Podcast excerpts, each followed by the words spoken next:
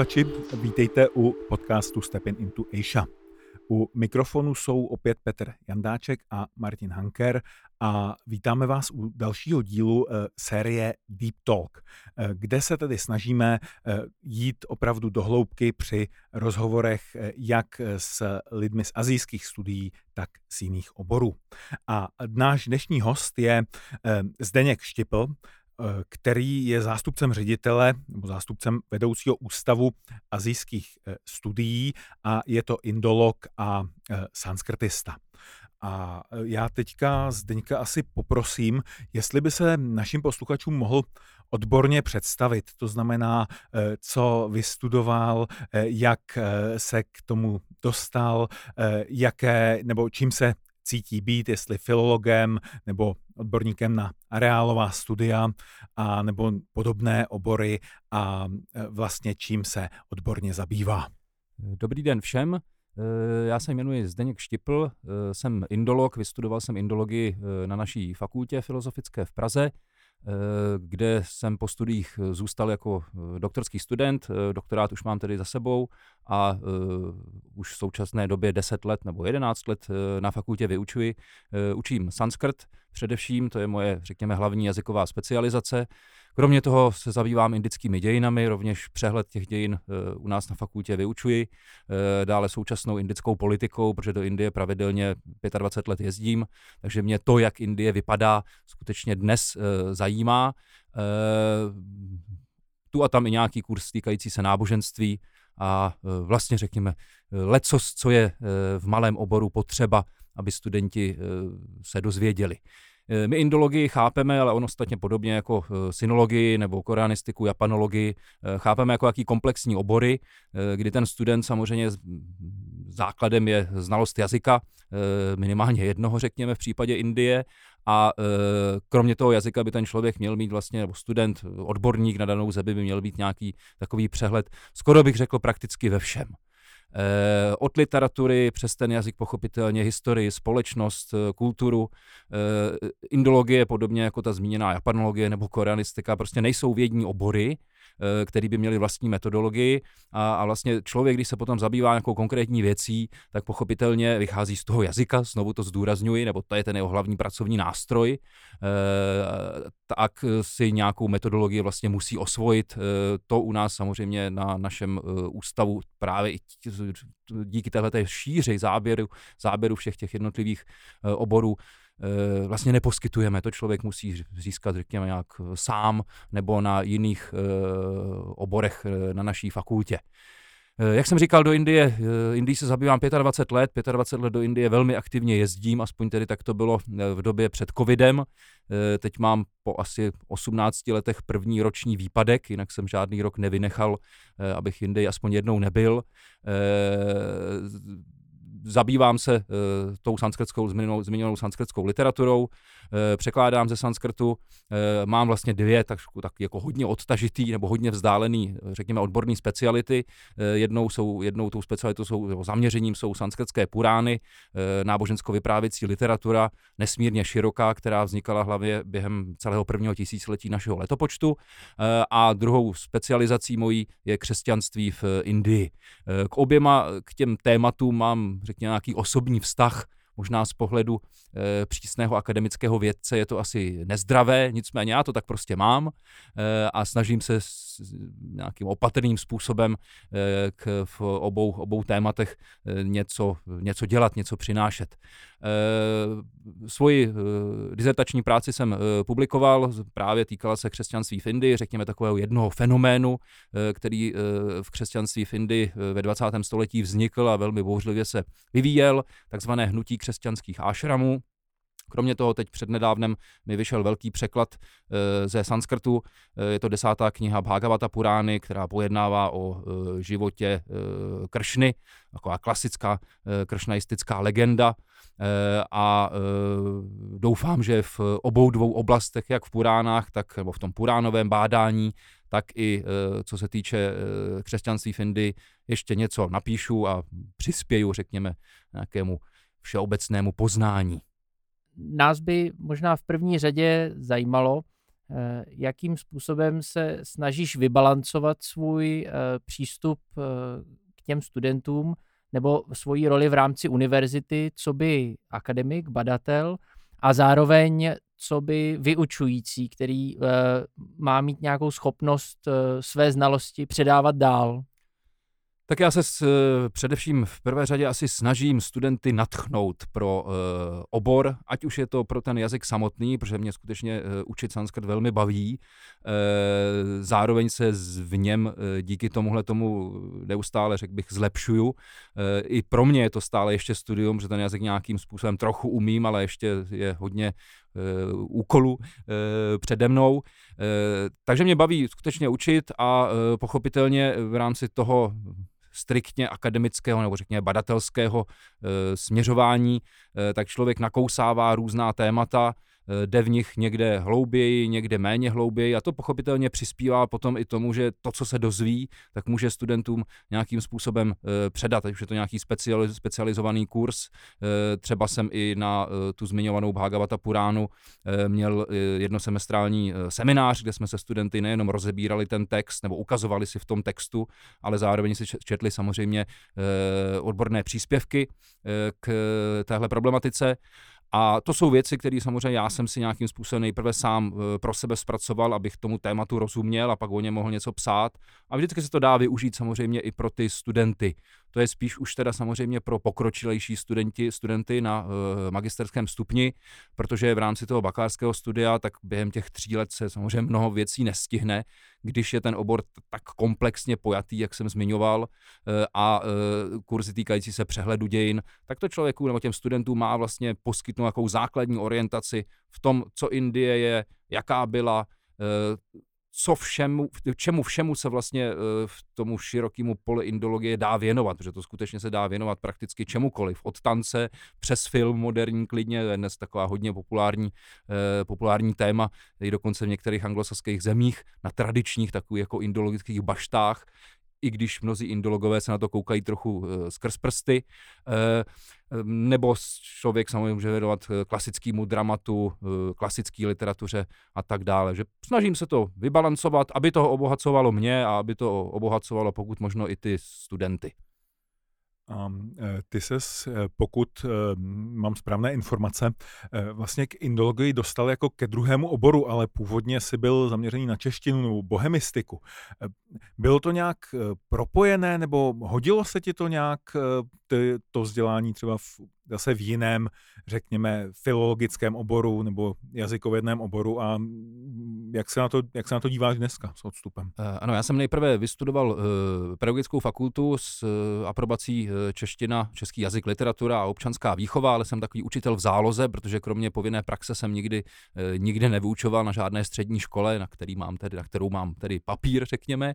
Ale pokud jde o studium samotné češtiny nebo to, že jsem vlastně bohemista, tak myslím si, že má velkou, mi hodně přispělo, nebo pomohlo, řekněme, nejenom při studiu sanskrtu, ale protože já prostě ten jazyk mám rád, i češtinu. Uh, pomohlo mi to hodně třeba, nebo pomáhá mi to při překládání. Než jsem začal naplno, řekněme, učit na Filozofické fakultě, tak jsem se 14 let živil jako korektor češtiny pro různá komerční nakladatelství i vydavatelství, ať už knihy nebo časopisy a e, skutečně jsem jako přečetl obrovský množství a opravil obrovský množství textů druhých. E, to člověku hodně e, pomůže, e, nejenom, že teda umím číst skutečně, řekl bych, velmi rychle, ale e, taky dost těch chyb tam vidím. Nejenom gramatické chyby, ale i stylistické chyby. A to člověku jako člověka vlastně obohatí. E, a když jsem potom vlastně skončil e, studium sanskrtu magisterské, nastoupil jsem na doktorát, e, tak najednou člověk jako cítí takový, že najednou přestane do té, do té školy chodit, přes přestane se pravidelně na hodiny e, připravovat a e, ten kontakt s tím jazykem, především když ten jazyk není živý, jako je sanskrt, že jo, tak trochu najednou poleví. To jsem nechtěl, aby se stalo, takže jsem si vlastně tomu jazyku začal věnovat sám a začal jsem pravidelně překládat, skutečně překládám prakticky každý den, teď teda v posledních letech už to nedělám o víkendu, kdy se snažím věnovat dětem, ale skutečně každý den překládám, protože to je ten kontakt, který je nesmírně důležitý a vlastně ta motivace byla taková, tak kdo jiný by měl z toho jazyka překládat, než ten, kdo umí asi dobře česky a ví, jak prostě postavit větu, kdo je bohemista. Takže řekl bych, že tohle to využívám, znalost, schopnost češtinu ovládat, snad dobře aspoň s tou ztrátou toho kontaktu s tím eh, jazykem, to mi, přiznám se, mluvíš trochu z duše, protože jsem teď ve třetím ročníku doktorátu a eh, potýkám se s tou eh, ztrátou přesně tak, jak říkáš. Mě by vlastně zajímalo, protože vím, že jsi napsal svou dizertaci v češtině a překládáš i, tu, i ten život Kršny, si vlastně přeložil do češtiny, Uh, psal si beletrii v češtině. Uh, to bohemistické pozadí nebo češtinářské, je to třeba jeden z důvodů, proč uh, tě baví primárně psát do té češtiny? Protože vím, že potom ta knížka, když si vlastně jí vydával, tu svou dizertaci, uh, musel si ji pracně překládat z té češtiny do angličtiny, což není lehký úkon.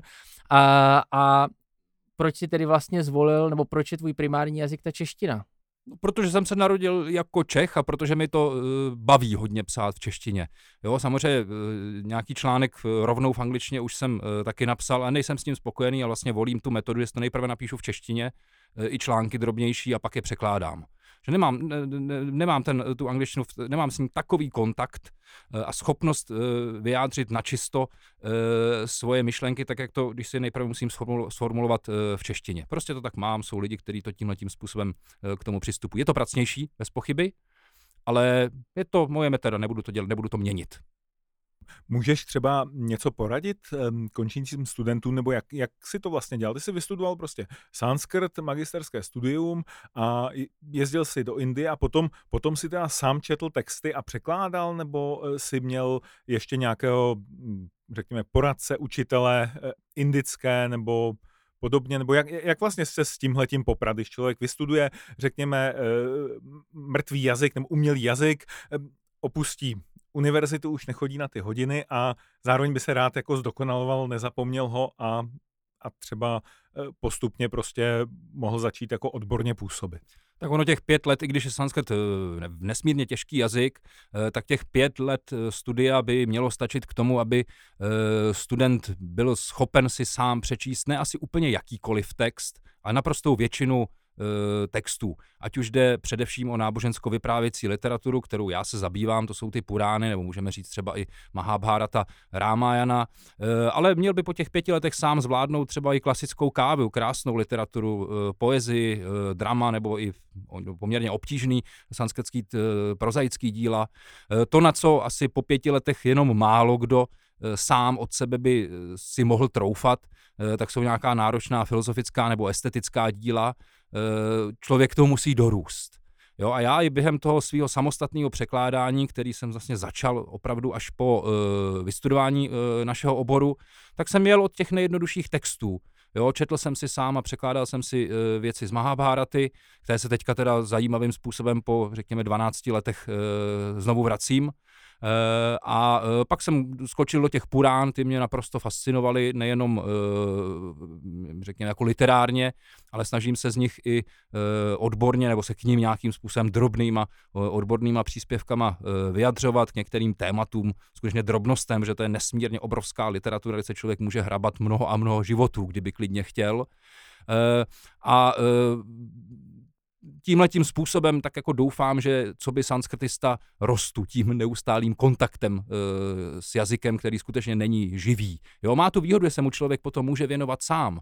E, stačí k tomu slovník, sanskrtské slovníky jsou hodně obsáhlé, i to je zábava na celý život se v tom slovníku prostě hrabat, stačí mu k tomu nějaká gramatika a potom čte a občas narazí nějaký gramatický problém, který prostě v hlavě nemá, nerozlouskne ho, no ale má gramatiky, knihy, který si vezme a v těch bude hledat, dokud ten problém neobjeví nebo nevyřeší.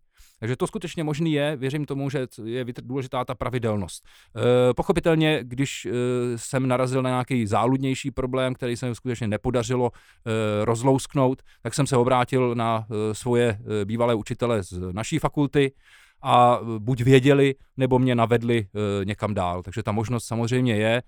Bylo by možné kontaktovat pochopitelně i nějakého odborníka, badatele z Indie, skutečně nějakého pandita, ale zatím jsem vlastně ten problém, že bych narazil na něco, co nedokážu vyřešit jazykově, zatím jsem takový problém neměl. Z toho, co povídáš, mám pocit, že se tedy primárně cítíš být filologem, byť eh, tvůj eh, záběr eh, vyučujícího, co se týče těch předmětů, které vlastně vedeš, je daleko širší. Ale to těžiště je tedy jazyk, literatura a dějiny s tím spjaté. Ano, určitě ještě bych k tomu přidal náboženství, což jsou ne neoddělitelné nádoby, ale v Indii velmi těsně uh, spojené, protože se prostě zabývám uh, sanskrtem, uh, nikoliv jako jazykem jako takovým, že by byl lingvista, to rozhodně se lingvistou necítím být, ale filologem ano, protože filologie pod sebe právě obsahuje, nebo by mohla obsáhnout i literaturu. A v Indii velká část literatury psané, psaná v sanskrtu, tak se nějakým způsobem dotýká e, náboženství. Proto jsem používám ten termín nábožensko-vyprávěcí literatura. Eh, mně se na ní líbí, eh, že jsou to skutečně nějaké příběhy, které mají začátek, konec, vystupují tam postavy, má to občas i drama. Ne vždycky je to samozřejmě úplně ke čtení nebo k přeložení, protože český čtenář by prostě nepochopil eh, a nedo, ne, nedocenil některé drobnosti, který odborník vidí.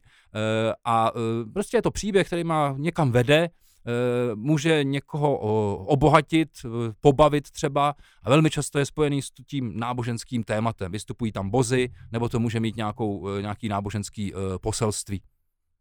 Takže ano, souhlasím, určitě je to přesně to, co si pojmenoval, tahle, tyhle to vlastně spoj, spoj, spojené věci, témata, filologie, literatura, náboženství, historie.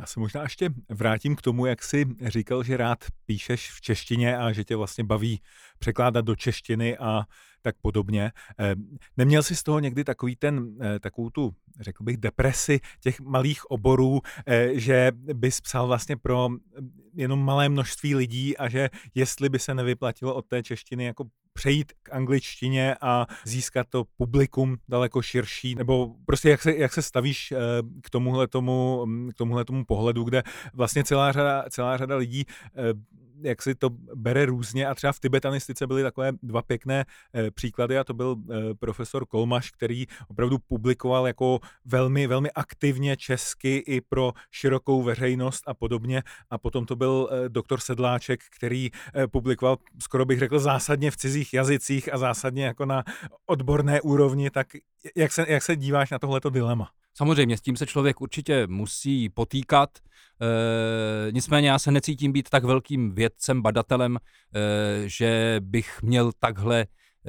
zásadní ambice.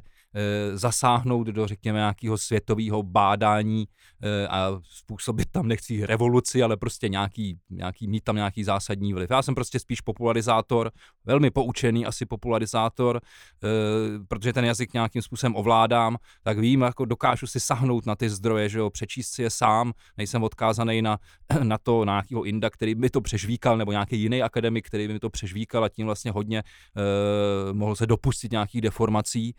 Eh, a i když samozřejmě těch čtenářů v češtině bude vždycky naprostý minimum, tak přece jenom i kdybych bylo pár, tak to asi za to stojí. A navíc na druhou stranu, on, když se člověk tím textem sám prokouše, tak je to úžasný poznání pro něj samotného. Nejenom to, že se zlepšuje ten jazyk jo, a objevuje nějaký vychytávky gramatický, který si třeba zapamatuje, někdy ne, ale pak počas zase narazí a vzpomene si, aha, tohle už jsem viděl, ale musí si k tomu eh, načíst a dohledat a zjistit, získat poznání v mnohem širším slova smyslu náboženských reálí. A to je prostě velmi obohacující i pro toho, kdo to dělá. Jo, že každá z těch, těch překladů, kterým jsem se věnoval, tak prostě pro mě jsou přínosný. A když se vrátíš, vrátím k tomu, co jsi říkal, tak já jsem eh, se přiznal, že jsem zkoušel e, před pár měsíci, pak jsem toho zanechal, teda říkám na rovinu, e, udělat e, jeden e, překlad v angličtině, rovněž teda nejprve do češtiny a pak, že jsem to začal překládat do angličtiny. E, e, existuje takový maličký spisek, který určitě e, by neměl naprosto smysl psát, překládat do češtiny, jmenuje se Garuda Purána Sárodhára. Je to taková vlastně zkrácená verze jedné slavné Purány Garuda Purány. Tenhle ten text Garuda Purána Sárodhára také z vrcholného středověku, sanskrtu pochopitelně, a e, je do jisté míry používán jako takový manuál pro rituály šrádha, to znamená posmrtné rituály. E, dozvídáme se v něm třeba i zajímavý pesá pasáže o vlastně eschatologických představách, co se děje s dušičkou po smrti, jak jde do pekla nebo do nebe, jak to peklo vypadá, Eh, ale vedle toho jsou tam i vlastně nějaké důležité věci týkající se e, živých lidí, pozůstalých, co oni mají vykonávat, správně ty rituály, takzvaný šrádhovský rituály šrádha, jak je mají vykonávat, aby ta zemřelá duše doputovala do správné destinace a ne, nebloudila jako duch, řekněme, po světě. E, tenhle ten spisek byl do angličtiny e, přeložený už velmi dávno, je to asi 180-100 let. Ten překlad není špatný, ale já jsem si říkal, že bych zkusil eh, ho udělat eh, znovu. Začal jsem, má to celkem asi 18 kapitol, udělal jsem z toho asi 3,5, ale pak, když jsem si vlastně vzal ten starý překlad eh, a ten svůj, ne, že by byly shodný, to absolutně ne, ale vlastně jsem měl pocit, že v tom mým není žádná větší přidaná hodnota že klidně se vystačí pro tohleto ryze akademický bádání s tím starým překladem. Eh, kdo se tím bude nějak seriózně zabývat, tak stejně bude mít vždycky jedno očičko na tom sanskrtském textu. A myslím si, že ani tohleto, prostě takhle marginální věc, by i v tom uh, akademickém, anglicky psaném prostředí nenašlo o moc víc čtenářů, než když to přeložím do češtiny nějakou vhodně vybranou věc. Říkáš kratičký text a pak 18 eh, kapitol, skončil si u tři, tři a půl té. Eh, já ve svém výzkumu pracuji se skutečně krátkými texty, s písňovým textem eh, o pár slokách eh, a vlastně je to pro mě jedna z těch největších překážek, že každý ten text má jiný jazyk, jinou gramatiku, absolutně jinou slovní zásobu, je často psán pro jiné publikum a zvyknout si na ten, na, na, na ten jazyk je vlastně pro mě skoro nemožný, protože uh, s tím dalším textem, ve chvíli, kdy jeden dodělávám, už jsem zvyklý na ten jazyk, tak přicházím k novému a uh, takhle pořád dokola. Tvoje práce je ovšem primárně zaměřená na delší texty, protože vím, že taky pracuješ s těmi moderními texty, s moderními tématy. Jakoby děláš někdy taky s takhle krátkým materiálem, kdy musíš během časového horizontu daného prostě přeložit velké množství krátkých textů, každý je uh, značně heterogenní, jak si ten, ten, ten soubor jako celek a dělá ti potom problémy taky si uh, zvyknout na ten text, nebo to v tom hindi, potažmo sanskrtu, funguje trošku jinak? Eh, nedělal jsem, nemám tuhle tu zkušenost, že bych překládal ze sanskrtu kratší útvary, ale rozumím přesně tomu, co říkáš, protože to ono to platí vlastně i o těch rozsáhlejších textech. Člověk klidně stráví tři roky, jako já tady u Bhagavata Purány, každodenním překládáním zvykneš si na ten jazyk, zvykneš si na slovní zásobu, na způsob vyjadřování, eh, když se tam objeví básnický obraty, tak na způsob jako vykreslování týhletý, nebo používání té obrazivosti. Eh, po těch třech letech má pocit, že to docela, pocit, že to docela umí ten jazyk, ale potom si vezme nějakou jinou Puránu, kterou psal jiný kolektiv autorů, anonymních autorů samozřejmě, a tam bude narážet na úplně nový, a třeba i, eh, řekněme, obtížností toho textu může být eh, snažší, ale bude tam narážet na eh, problémy úplně jiného typu, který se předtím během těch tří, během těch tří let na ně prostě nenarazil. Jo, ale to tak skutečně je, jo, vždycky jakýkoliv text u tohoto zvláštního jazyka, který, kterým sanskrt je, tak se bude trochu lišit jak jsem říkal, jsem se teďka po několika, po 10-12 letech vrátil a čtu si Mahabharatu, maličko z ní překládám, což je primitivní text skutečně z pohledu jazykového. To naši studenti čtou, uh, řekněme, v, v, v, ve druhé polovině druhého roku toho studia a pak to zapomenou, pak to nedělají vůbec a pak třeba v páťáku ke svému překvapení náhodou to někde otevřou tu Mahabharatu a jsou překvapení, jak to můžou vlastně plně číst. Jo? Čtou hezky šlok za šlokem, Eh, řekněme, veršík, veršík za veršíkem a jenom tu a tam narazí nějaký problémek eh, na slovíčko, který si musí dohledat. A přesto najednou eh, klidně stránečka se nic neděje a najednou se tam objeví nějaký takový trošku obludný tvar. Zřídka, ale občas tam je, který člověk prostě musí dohledat v gramatice nebo ve slovníku, zjistí pak, že to je nějaká, nějaký specifický aorist, který je nikde jinde by se s ním nesetkal a třeba ty auristy, ta kategorie auristu, jeden typ minulého času, tak se v klasickém sanskritu skoro neobjevuje, minimálně. V kávové literatuře pochopitelně ano, ale třeba ty purány s tím vůbec nepracují, jo, to je, tam nebývá. No ale ten takzvaný epos Mahabharata tam prostě být může. Takže platí to i vlastně o těch větších útvarech, nikoli pouze o těch malých, aspoň tak mi říká moje e, zkušenost. Takže vlastně, jakýkoliv nový text si vezmu do ruky, tak první dny nebo možná i týdny toho pravidelného překládání, tak je to zvykání si na způsob vyjadřování autor, autora, jeho slovník a tak dále. Když si takhle zvykneš, eh, cítíš, cítíš jako opravdu, že se to nějakým způsobem rozjede a najednou z nějaké, řekněme, ne bezradnosti, ale z takového, že to moc nejde, tak eh, se to prolomí a opravdu jako začneš překládat v vozovkách rychle, nebo jakou, jaká je třeba ta rychlost toho překládání ze sanskrtu, protože ty mm, věci, které si třeba překládal, jsou jako obdivuhodně rozsáhlé. Tak to je ta jedna věc, která vyšla překlad té desáté knihy Bhagavata Purány. Eh, když jsem to začal, před teda už dneska šesti lety, eh, tak už jsem měl nějakou svoji překladatelskou zkušenost a prostě jsem si spočítal, jak dlouho by mi to asi potr- mi bude trvat. Tehdy jsem to odhadnul se svojí rychlostí, kterou překládám, eh, že to bude asi 4 až, 4 až čtvrt roku, nakonec to teda trvalo 3, a 3 roky, 3 měsíce, 20 dní přesně, protože jsem maličko zrychlil ale e, zase ta, liší se to text od textu, protože něco půjde s nás, jako třeba teďka ta Mahabharata, kterou e, dělám, e, některé texty jsou obtížnější. Jo? I třeba ta zmiňovaná Bhagavata Purána, tak i v ní jsou náročnější, velmi těžký místa a některý, který hezky ocípají, některý jsou tam takový typický puránový mýty, vlastně příběhy, Eh, který hezky plynou, nic zvláštního, žádná zvláštní obtíž, až třeba kromě eh, nezvla, eh, podivných slovíček, tak se tam prostě neskrývá. No a potom jsou tam kapitoly, náročné kapitoly, které jsou označovány skutečně odborníky za rizí káviu. Jo, je to hodnoceno i jako jeden z nejkrásnějších e, textů, který v Indii vznikl, líčení e, ročních dob, Eh, svítání, stmívání, přichází monzun. Eh, to nemá žádný děj, tyhle ty kapitoly tohoto typu, ale jsou skutečně básnicky, básnicky jako krásný a to pak přináší určitou obtíž pro toho překladatele eh, ve srovnání s tím jednoduchým příběhem. Teď vlastně si taky hezky narazil na, na jednu věc, která mě taky v překládání dělá problém a to, že když je v textu příběh, Eh, cítím jaksi motivaci eh, pokračovat, eh, abych poznal to rozuzlení, kam to vede a nechám se, nechávám se trošku unášet tím překladem.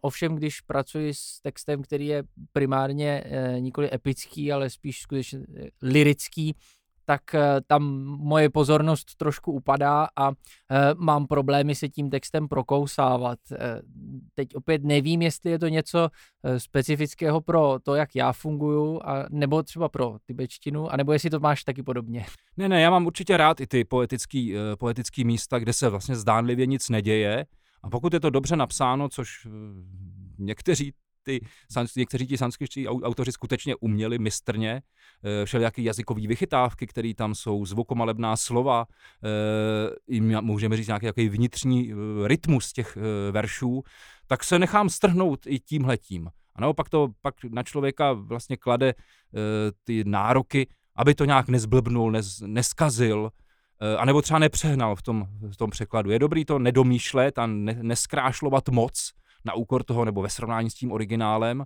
ale zároveň, aby tam nic mm, nechybělo. Eh, když jsi zmínil eh, ty jako určitou, můžeme říct, nudnost těch eh, některých pasáží, tak to, to třeba, ne, že bych neměl rád, ale už se toho ani ne bojím, ale vždycky, když na něco takového narazím, tak si říkám už zase, tak jsou všelijaká vzývání. Protože těm, těmi texty, které, ze který, který překládám ze sanskrtu a kterými se zabývám, tak těmi se to všelijakými vzýváním tohohle božstva nebo onoho božstva skutečně jenom, jenom hemží. A e, vlastně ta struktura toho vzývání velmi často vypadá podobně. E, můžeme to připodobnit i všelijakým jakoby e, jiným vzýváním z jiných náboženství, opěvování božstva, jaký je úžasný, krásný, překrásný, se vrší slova epitetony na sebe. Zdánlivě se tím nic neříká, a on, když člověk tomu trochu porozumí, nebo aspoň v některých těch pasážích do toho zašťourá a hledá v tom smysl, tak on ne každý ten, eh, ten vzývací text, tak je jenom vršení těch uh, adjektiv, epitet na tu příslušnou božskou osobu. A někdy to je i hluboce promyšlený a může zatím být nějaký filozofický názor. Neříkám, že vždycky, ale občas jo. A to potom najednou tohleto, eh, ta únava, další vzývání, tak najednou zmizí. Jo, takhle uvedu klasický uh, případ uh, asi vůbec nejtěžší kapitoly, uh, s kterou jsem se v Bhagavata Puráně potýkal, uh, je oslava Vét, uh, šruty, uh, osla, oslava, oslava védských hymnů. Je to jedna z posledních kapitol a to je skutečně mimořádně náročná. Uh, je to asi to nejtěžší, co jsem sám kdy uh, přeložil. Eh, protože se to jsou tam vlastně v, těch, eh, v, těch, v tom vzývání, tak jsou narážky na nejrůznější eh, školy klasické indické filozofie. A vlastně ten autor nebo autoři se s nimi, s nimi vyrovnávají, taky jako odpálkujou, třeba včetně i buddhismu. Jsou tam narážky na buddhisty, ale i na další filozofické školy. A to samozřejmě klade na člověka velmi vysoký, vysoký nároky. A my už jsme eh, trochu zaběhli do té další části, kde jsme se chtěli bavit o takovém tom akademickém workflow a dalších věcech, ale já se ještě eh, přes tu, přes tu češtinu a přes ten jazyk a to překládání eh, vrátím eh, k jedné otázce a to k tomu, jaký máš vztah vlastně k dějinám té české indologie, nebo jak je, jak, jakým způsobem si je třeba prožíval, nebo se s nima seznamoval, nebo jestli byly i jako významné třeba proto, že se nějak jako rozhodl pro indologii, s kým se setkal a, a podobně. Jak, jak u tebe tohle to fungovalo, nějaký takový ti eh, ty velké osobnosti toho oboru nebo eh, dobré překlady, velká díla eh, a tak, ta tradice, řekněme, česká. Tak samozřejmě to člověk poznává, musí poznávat, když se něčemu e, věnuje, kdo co dělal v tom jeho prostředí před ním. E, já jsem se k Indii dostal ne omylem, ale ona se mi tak stala. že jsem do Indie jel s ranečkem na zádech, byl jsem tam delší dobu a prostě mě tak hluboce zasáhla, že jsem to chtěl dělat, tenhle ten e, svět e, a nebo se jim zabývat. A než jsem dokončil vlastně tu první vysokou školu, tak jsem četl prakticky, ne snad všechno, ale vě, většinu věcí, které v češtině o Indii vyšly, tak jsem aspoň měl v ruce, jestli můžu troufale říct. Během toho samozřejmě člověk poznává ta jména, velká jména zasloužilých, ať už živých nebo již zemřelých velkých českých indologů, zjišťuje vlastně, že ten zájem o Indii je tady poměrně dlouho, čemu se kdo asi tak věnoval, Eh, potom v rámci studia, tak eh, sami víte, že to vlastně i součást toho, aby se člověk zorientoval, že jo, nezbytně. Eh, a občas samozřejmě pozná i někoho osobně, takže tahle ta, samozřejmě není to nikdy ve vzduchoprázdnu. A myslím, že to je i správně, že člověk vlastně ten student už během toho studia by měl zjišťovat, co kdo v tom jeho oboru, v té jeho zemi, v češtině vlastně dělal. Může na to navázat, a nebo ho pak zjistí, tohle už ne, to už je dávno přeložený. Jo, máme v, v češtině řadu nebo několik pří, pří, příkladů, eh, tak jako i do jiných velkých evropských nebo do jiných světových jazyků, a nemusí být jenom velký, tak máme třeba slavný eh, příběh z Mahabháraty, eh, Nala a Damayanti přeložen mnohokrát, tak to tež platí o češtině, to je přeloženo snad šestkrát, sedmkrát, nebo Bhagavad Gita, celá Bhagavad Gita rovněž bude pětkrát, možná osmkrát přeložená. A z mého pohledu to už nemá smysl dělat znovu. Samozřejmě možná třeba příští generace za nějaký čas, až ten stávající mm, text, který je považovaný za standardní v češtině, prostě zestárne, to je nevyhnutelný, tak to pak třeba někdo udělá nějakým způsobem jinak, ale já to určitě dělat nebudu. Radši sáhnu po něčem, co už prostě, co ještě nikdo nedělal. No a to i ten student už to pro něj vlastně během toho studia by měl zjišťovat nebo může zjišťovat. Tady jsou černé místa, to by mohlo být zajímavý. A tohle už ne. Uh, takže ty, tyhle ty, řekněme, ty dějiny české indologie jsem poznával, ten obor byl vždycky malý a vždycky bude malý. Uh, myslím si, že nevyhnutelně, byť Indie roste a brzy bude nejlidnatější zemí světa, ale uh, myslím si, že tohle se, tahle ta věc se určitě za mé generace nezmění. E, a z toho, že vlastně ten obor je maličký, tak má vlastně ale překvapivě vygeneroval jednak velké množství překladů, i docela zajímavý odborný činnosti psaný v angličtině nebo publikovaný v zahraničí. A některé opravdu výrazné osobnosti, jo, který třeba kdyby měli lepší podmínky, a nežili za normalizace nebo ještě před normalizací, tak by udělali i nějakou velmi pěknou kariéru v, ve světových rozměrech vůbec nejznámější eh, český světový indolog, to znamená ve světě, eh, Kamil Zvelebil, tak ostatně, který nechybí, už jméno nechybí v žádný vlastně velký přehledový eh, literatuře odborný o Indii, zakladatel nebo jeden ze zakladatelů drávidistiky, tamilštinář, tak ten udělal tu svoji skvělou kariéru v zahraničí, protože prostě emigroval. Na, na, oproti tomu Vladimír Miltner myslím si, že geniální, možná skutečně jako na hranici šílenství a geniality, protože ta hranice je asi hodně e, blízko sebe, tak kdyby měl více štěstí a nežil v takové době, v jaký žil, tak by se svým jazykovým nadáním a schopnostmi jazykovými taky rovněž prostě by po něm zůstala výrazná stopa e, v zahraničí. Bohužel to se nestalo. E, a, ale i když se podíváme do toho českého prostředí, jo, člověk, který vás skutečně velice obdivuju, už bohužel rovněž nežije. Uh, Dušan Zbavitel, v českém prostředí nejznámější uh, indolog, protože po sobě zanechal obrovský překladatelský a popularizační dílo, tak k němu já se vztahuju, řekněme, k takovému virtuálnímu učiteli. Já jsem měl tu smůlu, nebo spíš jsem neměl to štěstí, že už jsem ho jako student nezažil, protože v době, kdy já jsem studoval indologii, tak on už nepůsobil na naší fakultě už byl v důchodu. Ale zažil jsem ho na jednou, jednou jedinkrát na přednášce v rámci univerzity. Bylo to pro nějaké, nějaký klub eh, absolventů Karlovy univerzity, kdy on měl přednášku o starověké Indii. My jsme tam jako studenti tehdy přišli a on skutečně jako fascinující za hodinu a půl se dokázal dotknout prakticky všeho, co ve starověké Indii považoval za podstatný. Od literaturu, od literatury eh, přes matematiku, eh, astrologii, podivadlo a nebyly to nějaký takový jako popularizační zjednodušující věci. Za vším bylo vidět, že ten člověk to má nastudovaný, že to má přečtený a má v tom pořádek, má v tom řád a ještě má neuvěřitelnou schopnost předat to lajkům. Nepřemýšlel jsi někdy o jakoby i výzkumu a publikování na tohleto téma, nebo o nějakých, hm, já nevím, studiu, řekněme, archiválí nebo nějakých soukromých archivů třeba těch eh, některých těch badatelů nebo něco takového, jak, jak to indologie reflektuje? Dělá se to vůbec a jak se na to díváš ty? Uh, asi to není úplně téma, kterým bych se já chtěl zabývat, ale uh, indologie tohle má samozřejmě zpracováno, tu a tam se objeví i někdo z našich studentů, který třeba v rámci bakalářského nebo magisterského studia se něčím uh, v tomhle smyslu zabývá. Moje téma to, to je to není, ale tím nechci vůbec snižovat nějakou jeho hodnotu, že samozřejmě je velmi důležitý sledovat, co kdo tady udělal, včetně třeba můžou být i překvapivý, překvapivý objevy, které se v archivu naleznou. Mimochodem, teď se mi nahrál na e, takovou hezkou reklamní vložku e, jeden velmi talentovaný student, e, doktorský student, hotový člověk, student je asi špatné slovo naší fakulty, bohemista Jiří Hubáček, velmi plodný člověk, tak vyhrabal v archivu dosud nepublikovaný překlad Zubatého Boreckého Gita Govindy velmi zásadního literárního díla, který se do velké míry týká toho, o čem se, čem se, zabýval já, protože to je opět eh, ne kršnaistická legenda, ale je to, je to báseň o Kršnovi, Gita Govinda, oslava, eh, píseň o Govindovi, tedy o Kršnovi, eh, jedna z nejkrásnějších básní vůbec, která kávové literatuře vznikla.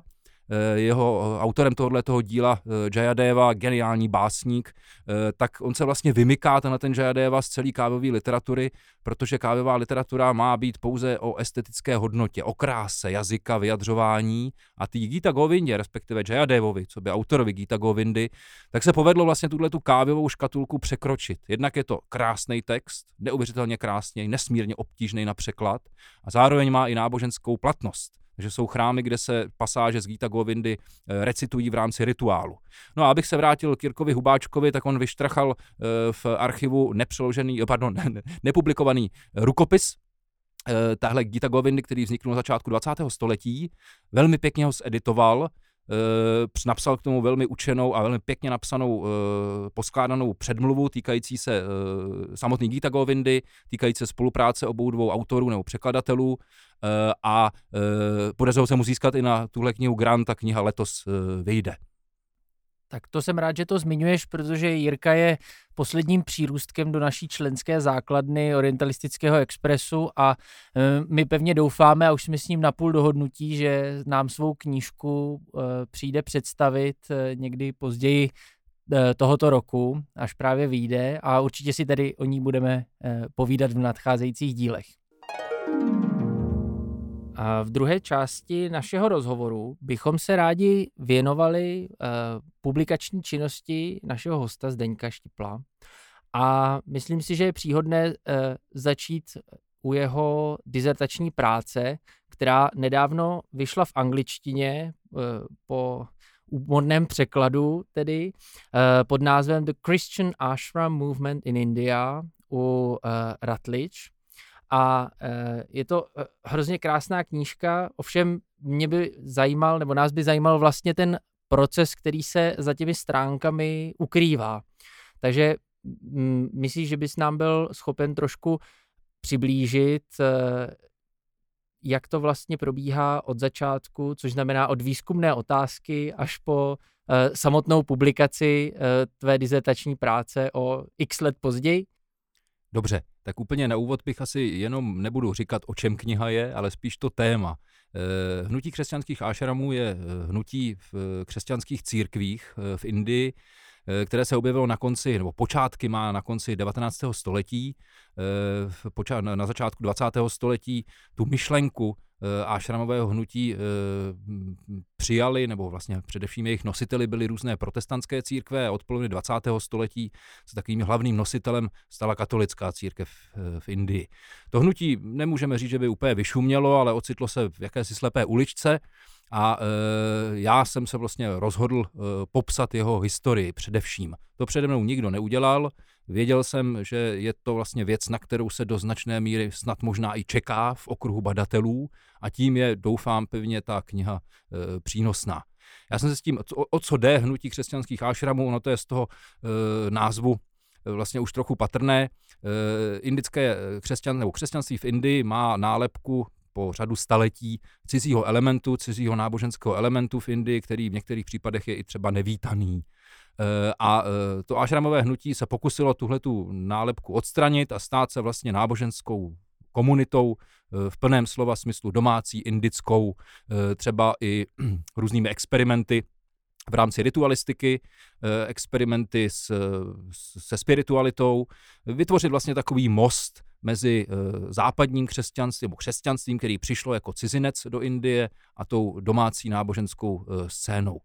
Já jsem se k hnutí křesťanských ášramů dostal trochu omylem hned při své druhé návštěvě eh, v Indii v roce 1997, kdy jsem tam teda rok skoro pobýval a setkal jsem se eh, s některými představiteli tohohle, pozdními představiteli toho hnutí. Eh, posléze vlastně jsem díky, nebo nabíral trošku zkušenosti a třeba i informace, eh, spíše tak s nějakým vlastním zájmem o tuhle problematiku. A když jsem končil magister, magisterské studium a uvažoval jsem vlastně, o čem bych, čemu bych se věnoval v doktorském studiu, tak jsem se k tomu tak vrátil a napadlo mě, že by to vlastně mohlo být zajímavé pro mě nebo i třeba pro eh, čtenáře. Takže v momentě, když jsem vlastně doktorát zahájil, tak jsem si rozplánoval eh, terénní výzkum, že bylo mi jasný, že to nejde bez terénního výzkumu přímo v Indii. Ten jsem provedl asi, řekněme, ve třech, ve čtyřech fázích, eh, dohromady trvajících možná rok, rok a čtvrt, kdy jsem navštívil zhruba, řekněme, 35 ášramů různých, různých eh, církví křesťanských, které v Indii působí. Ty ášramy jsou rozesety vlastně po celé eh, Indii. Některé jsou eh, tradiční, to znamená, že fungují třeba už skoro 100 let. Některý jsou noví, Některý pocházejí, většina asi z nich pochází z takového hlavního boomu eh, v 70. a v 80. letech toho hnutí, kdy zároveň už se objevovaly, začaly problémy vlastně, nebo se ukazovalo, že to je určitá slepá ulička, eh, kterou se sice dá jít, ale vlastně nepovede k tomu kýženému cíli. Eh, a ten výzkum, když jsem probíhal vlastně tak, že jsem navštěvoval ty ashramové komunity, Eh, mluvil jsem s těmi lidmi, eh, sbíral jsem materiály o těch konkrétních ášramech, člověku se rozrůstá vlastně ta informační eh, základna. Samozřejmě velmi důležitý je ten osobní kontakt s těma lidma, protože pak najednou jeden se zmíní a tamhle už si byl v tamhle tom ášramu a já znám toho jejich zakladatele, nebo jsem znal, třeba zemřel a znám tu komunitu, takže tímhle způsobem vlastně pak se najednou rozvíjí taková síť vztahů a kontaktů.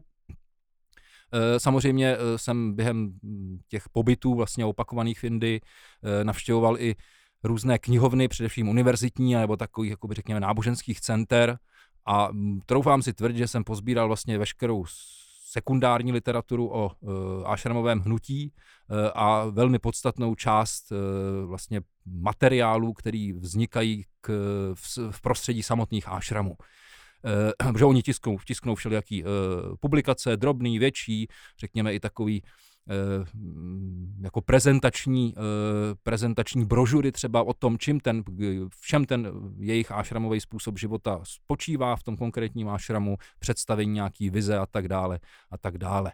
Eh, když jsem udělal vlastně, do, dokončil ten, ten terénní výzkum, řekněme v roce 2011, 2012, tak jsem samozřejmě musel začít něco psát, a to se dostáváme asi k té otázce, Eh, jakým způsobem eh, postupovat, tak samozřejmě každý se vytvoří nějakou svoji vlastní metodu, ať už píše eh, drobný útvar, článeček, nebo výstup na konferenci, anebo knížku, anebo knihu velkou, rozsáhlou. Každý má trochu jiný způsob, něco učíme studenty, ale já si myslím, že každý si nakonec musí najít tu svoji vlastní cestu.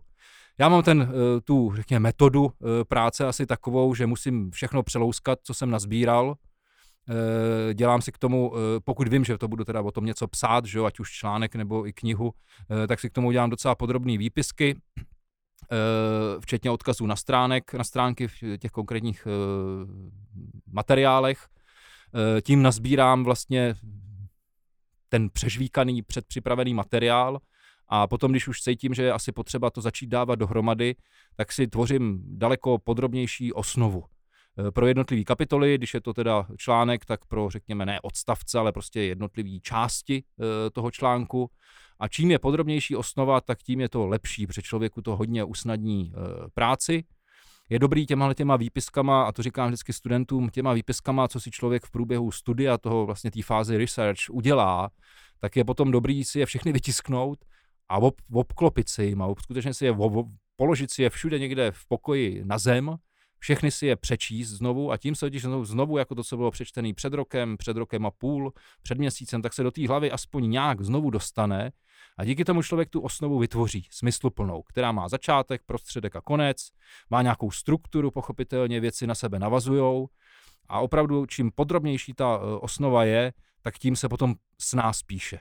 No a pak člověk sedne a vybere si, jestli začne první nebo pátou kapitolou a e, drží se vlastně té osnovy Eh, a vlastně to, co má na papíře částečně v hlavě, v té osnově, co má na papíře částečně v hlavě, tak potom už jenom vlastně šoupe do těch eh, jednotlivých věd.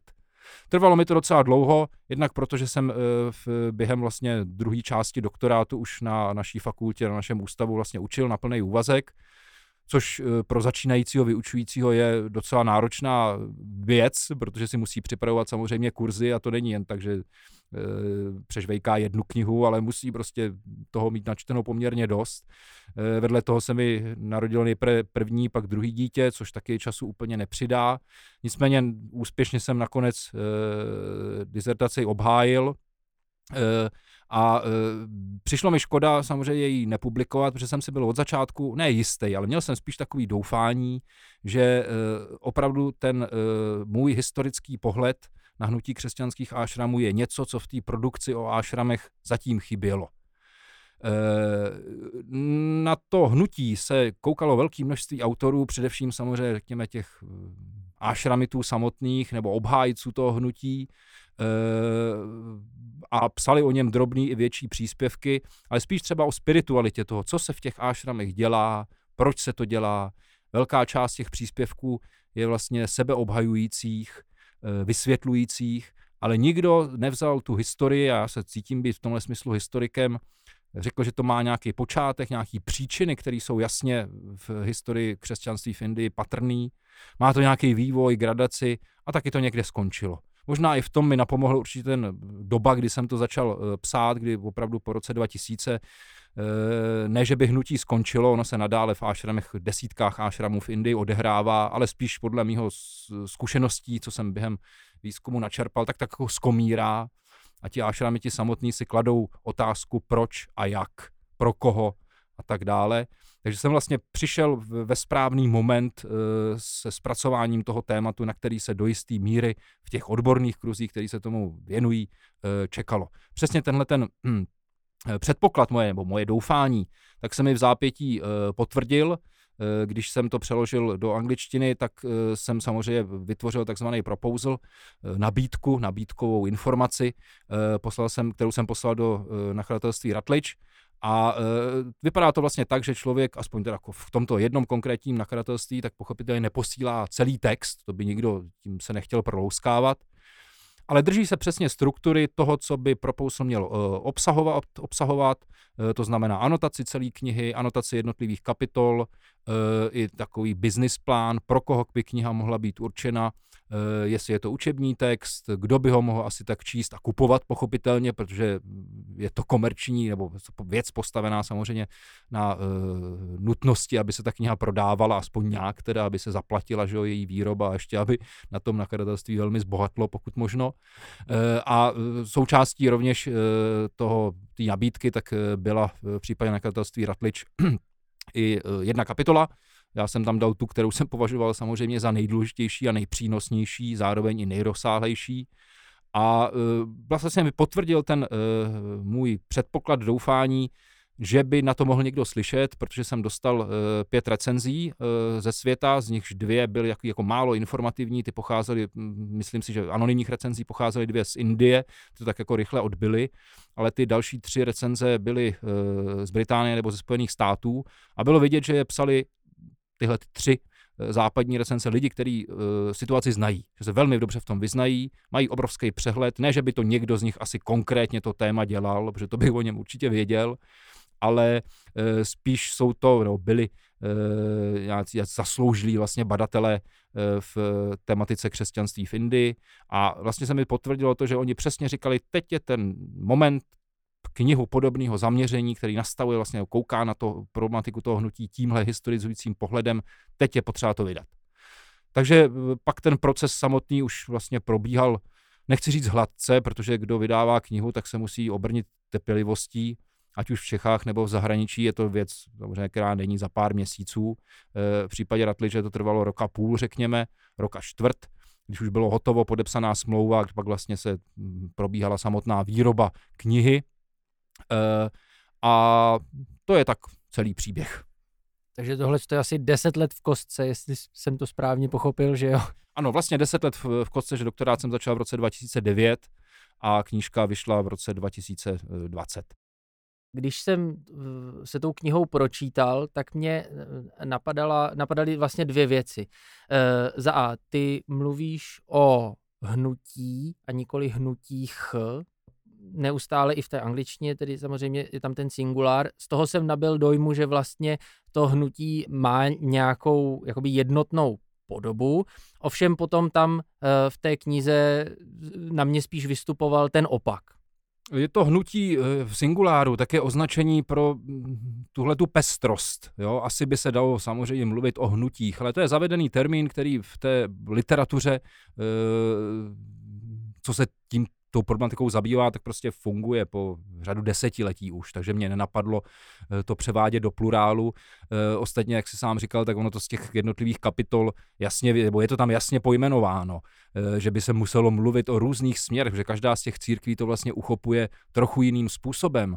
Zároveň i v průběhu vývoje těch 100 plus 110, 120 let, co to hnutí existuje nebo trvá, tak to hnutí prošlo, nebo ta hnutí, chceme-li plurál, tak prošla různými změnami. E, třeba se v některých těch kruzích zcela vytrácel z toho nějaký jako, jako misionářský nebo konverzní nárok jo, na to, že by lidi měli přestupovat k křesťanství, což je pozoruhodná věc, e, jinak je v dogmatice e, mnoha nebo možná většiny křesťanských církví. Takže asi by ten plurál byl legitimní, ale vycházel z toho termínu, který se prostě používá.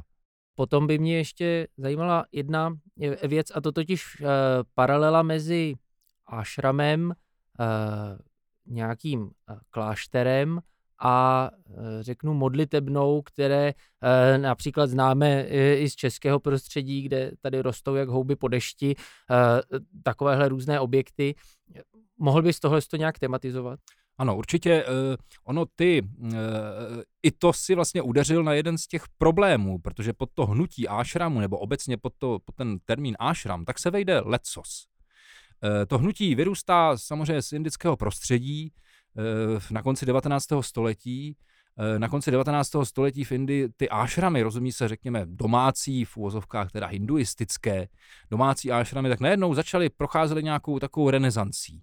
Ne, že by neexistovaly předtím, ale na konci 19. století začaly vznikat víc v rámci takzvaného neohinduismu, e, různé významné postavy moderního, reformovaného a značně zjednodušeného, e, zjednodušených vlastně náboženský, náboženských projevů nebo náboženské scény v Indii, e, tak ty významné postavy jako s vámi Vivekananda, tak začaly ty ašramy zakládat, až už jim dávali ten anebo onen e, název a do značné míry vlastně to byla, řekněme, inspirace pro křesťanské církve.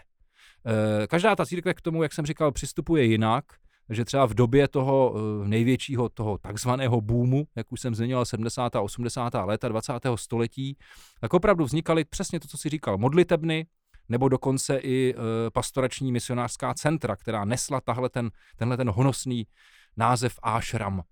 Eh, jeden, ostatně jeden eh, katolický biskup, jako, jako slavná hláška, nebo jak to říct, vyjádření, eh, tak v 80. letech dokonce žádal, aby v každé jeho diocézi byl aspoň jeden ten křesťanský ášram. Najednou se to začalo proměňovat v něco úplně jiného. A samozřejmě to vedlo k různým tlakům, protože eh, těch ášramů bylo obrovské množství, nebo velké množství, mluvíme v případě toho o desítkách, maximálně jedné stovce, eh, po celé Indii. A eh, každý k tomu, vlastně k tomu, k tomu úkolu, který to hnutí si kladlo, to znamená prorůst nebo zapustit pevně kořeny v indické půdě, přistupoval jiným způsobem. Já jsem ještě, když jsem četl tu knihu, tak mě uh, zarazila jedna, podle mě teda krásná technická věc na té knížce a to, že uh, tobě se vlastně podařilo ji rozdělit na kratší takové celky, které se hrozně snadno dají po večerech číst a mě celou dobu vrtalo hlavou, jestli tím reflektuješ tu strukturu, kterou si předtím měl v té dizertaci, anebo jestli v rámci toho e, překladu do angličtiny je tahle struktura něco, po čem si šel a co jsi tam chtěl jakoby promítnout. Ne, ne, ne, to bylo od počátku. I ta dizertace v češtině vypadala tímhle tím způsobem. Eh, je to dělení do kapitol, který přesně odpovídá mýmu plánu, eh, který jsem si dělal v té podrobné osnově. Samozřejmě pak člověk dělá drobné úpravy, že ho něco občas přesune, nebo třeba najednou zjistí, že už není potřeba se eh, tomu jednomu bodu, který sice v osnově má, ale ho měl, že mu není potřeba se věnovat, protože už je to nadbytečný, opakoval by to tež. Tak tyhle drobné e, přesuny nebo změny tam pochopitelně potom jsou, ale jinak odpovídá to tak, jak byla kniha vlastně vymyšlena, když jsem se obklopil všemi materiály e, a udělal si tu knihu v hlavě, a pak už jsem ji teda ještě pár let musel plodit, tak takový je i ten výsledný text. Mně napadá taková metodologická otázka možná.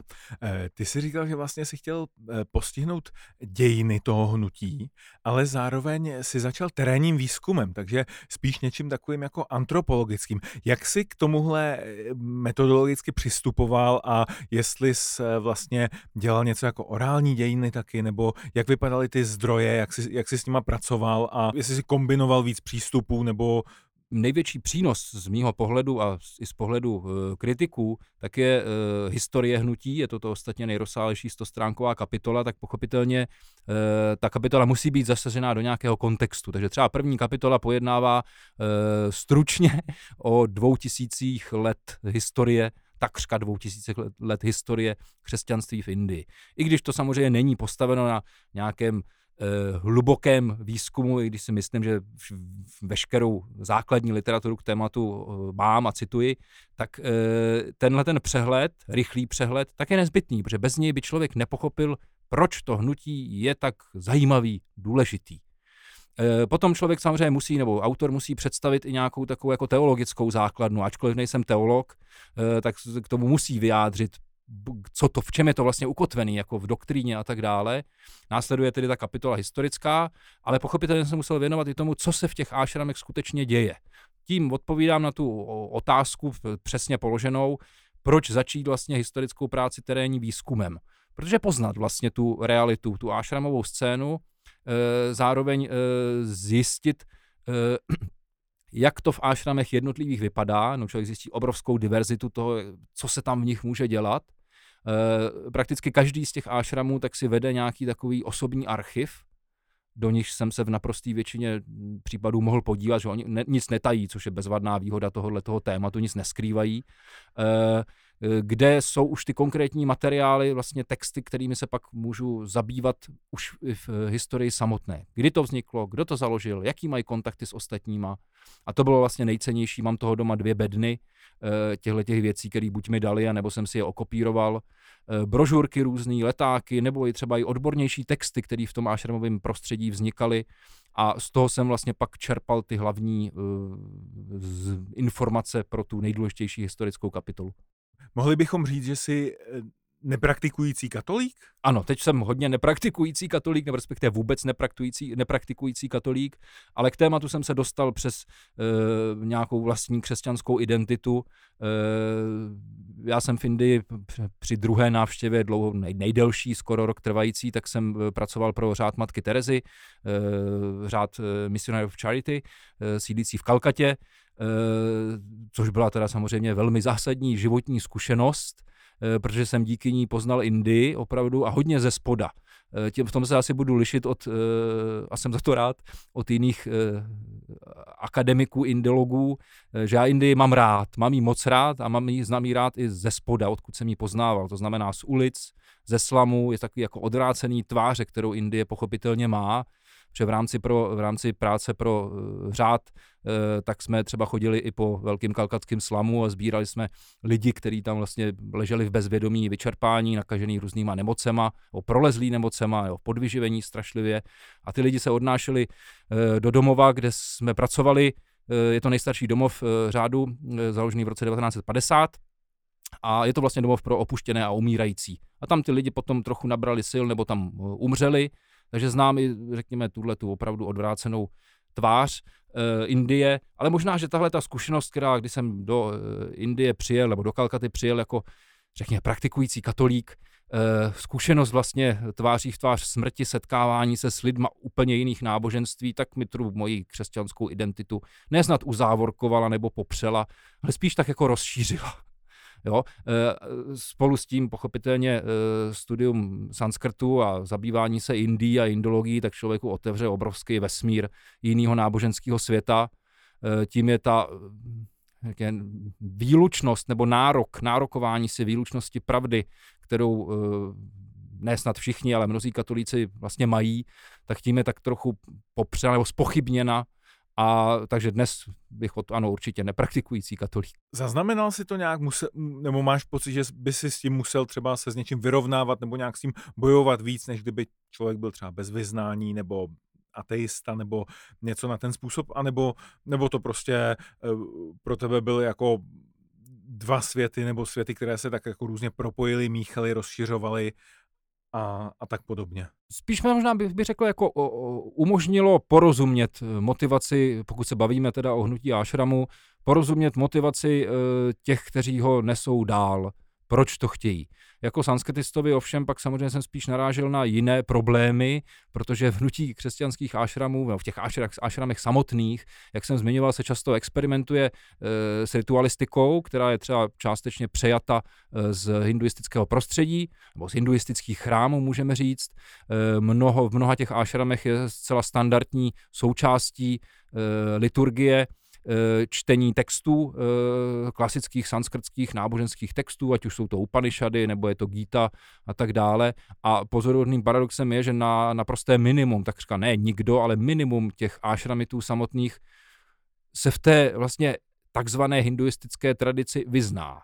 Sanskrt z nich neumí prakticky nikdo, minimum z nich, e, přesto jako jsou osloveni tou spiritualitou nějakým způsobem tomu cítí, že něco v tom pro sebe mohou e, nalézti. E, zajímavým jako zkušeností bylo, že když e, země pak vylezlo během rozhovoru s nějakým představitelem toho ášramu, e, že trošku ten sanskrt umím číst, tak on se okamžitě začal omlouvat, že on bohužel teda ne, že je odkázán na překlady. E, takže asi tímhle způsobem. Pomohlo ti to třeba i nějak při tom terénním výzkumu, jako při navazování kontaktů nebo něco na ten způsob, že vlastně stavil ses do pozice, že jsi eh, taky křesťan nebo taky z křesťanské tradice nebo ano, stavil jsem se do pozice, že jsem křesťan, protože si myslím, že i když nejsem praktikující katolík, takže křesťanem stále můžu být e, s rozšířeným e, pohledem a který si nenárokuje e, tu plnost pravdy. Eh, myslím si, že to možný je. A, a ta, ta, ta komunity, nebo ty komunity ášramový křesťanský, tak mají tu výhodu třeba od různých hinduistických ášramů nebo mnoha hinduistických svatých mužů, že oni nic netají, oni nic neschovávají. Je to otevřený svět, jsou ochotni se bavit e, velmi e, otevřeně o svých zkušenostech. Není to, že by se v tom Samozřejmě mnozí z nich jsou mystici. Jo? Máme třeba v Kérale jeden e, ášram, který založil Eh, tuším, že asi před 40, možná 50 lety, jeden katolický eh, kněz a ten ášram je určen skutečně pouze na čistou meditaci, tam se nedělá nic jiného, není tam žádná náplň, ale skutečně tam sedí, je to dhyána klasická, to, co známe z hinduistického prostředí. Ale ne, ne, není to obklopeno nějakým tajemnem, nebo že by něco nechtěli říct, protože se bojí, že by jim tu, to poznání někdo ukradl. Takže ta komunita je otevřená, dobře se s ní vlastně, ten terénní výzkum se bezvadě s ním prováděl.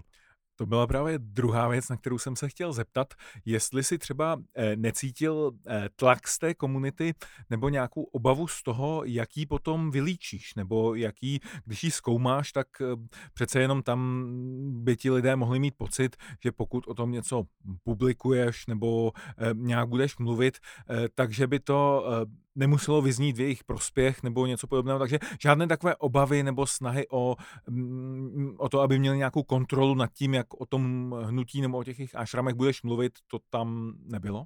No tak já jsem nepřišel do jednotlivých, nebo nepřijížděl do těch ášramů s tím, že bych se představil, já jsem ten a ten a dělám doktorát o vás. to zas ne. Já jsem e, přijížděl a navazoval nové kontakty vlastně s tím, že se zajímám o e, hnutí, o vlastně ten ashramový způsob života, jak oni tomu tak na vznešeně eh, říkají. Eh, pak oni pochopili, že už se asi problematice trošku vyznám, kdo měl zájem, ale jako, jak říkáme, jo, člověk může se zúčastnit třeba nebo pobývat v nějakém tom ashramu klidně i pár týdnů, nic se po něm nechce, Může se účastnit eh, třeba právě té společné liturgie, protože v mnoha těch ášramech tak je každý den sloužena, sloužena mše, aspoň v těch katolických, na, ta, na který se ten můj výzkum především soustředil. A nebo to může využívat jako prostor pro vlastně vytržení z každodenní reality a čas pro sebe. Je to, není, není to jako žádný, žádný dogma, který by se tam hlásilo. Eh, a znovu musím zopakovat, komunita velmi otevřená. Ty jsi v knížce uh, psal, že si, jestli se tedy nepletu, že si, nastavil, že si navštívil asi 30 různých ashramů. Uh, a, a zároveň tady hovoříš o tom, že v každém z nich vlastně probíhá uh, ten denní život nebo uh, je, ta, uh, je ten důraz kladen na jiné aktivity. Uh, v knize se dotýkáš nějaké typologie těch ashramů. Mohl by si tady uh, velmi zjednodušeně, abychom, abychom uh, zase čten, uh, teda posluchače neodváděli od uh, čtení té knížky, ale jenom trošku je představit třeba.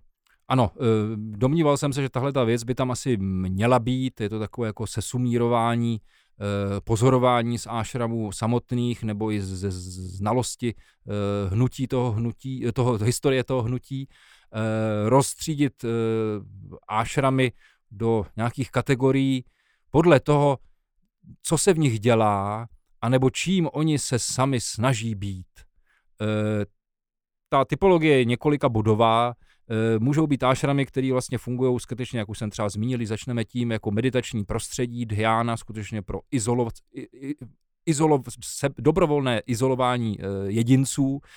V těch ášramech třeba mají i prostě m, takový chatrče, kde klidně i řadu týdnů nebo měsíců žijou v osamění, nemusí se s nikým uh, setkávat. Uh, další ášramy uh, můžeme chápat jako prostředí určená pro experimenty s liturgií, kde skutečně velmi odvážným způsobem, některý z nich třeba i dočasně měli na to výjimku, výjimku od oficiálních představitelů indické katolické církve. I kolem toho bylo obrovský, obrovská bouře, samozřejmě debat, že ne všichni s tím souhlasili. A v některých těch ášramech se, jak už jsem zmiňoval, prostě dělá, dělají ritualistické experimenty ať už třeba daleko četnější používání květin, který známe zase z hinduistické ritualistiky, nebo nejrůznější gestikulace, která se během toho ritu samotného e, dělá, plus samozřejmě liturgie slova, to znamená, co se čte za texty, o tom už jsem, už, o tom už jsem mluvil. Další ášramy třeba máme něco, co já jsem nazval takovým jako univerzitami, Eh, kam přicházejí nebo přijíždějí eh, křesťanství ašramité nebo zájemci o tenhle ten křesťanský způsob života z celé Indie a účastní se tam takových, jako řekněme, už skoro organizovaných kurzů, eh, který můžou trvat i 14 dní. Během nich oni se vlastně stávají dočasnými, ale plnoplatnými členy té komunity a vlastně žijou jeho způsob života. Znamená, stává se brzo zarozednění, meditace, eh, společná meditace, eh, nejprve individuální, potom společná, eh, ta liturgie společná, nějaká, oni tomu říkají séva, vlastně hm, služba tomu ášramu, třeba v podobě manuální činnosti, aby ten ášram vůbec mohl fungovat. Podle toho každý ten ášram má trošku, trošku, jinou program, trošku jiný program. Dokonce máme i, několik ášramů, který se zaměřovali Eh, že dneska už neexistují, eh, zanikly, protože zemřela ta zakladatelská osobnost na eh, nový způsob uměleckého vyjádření.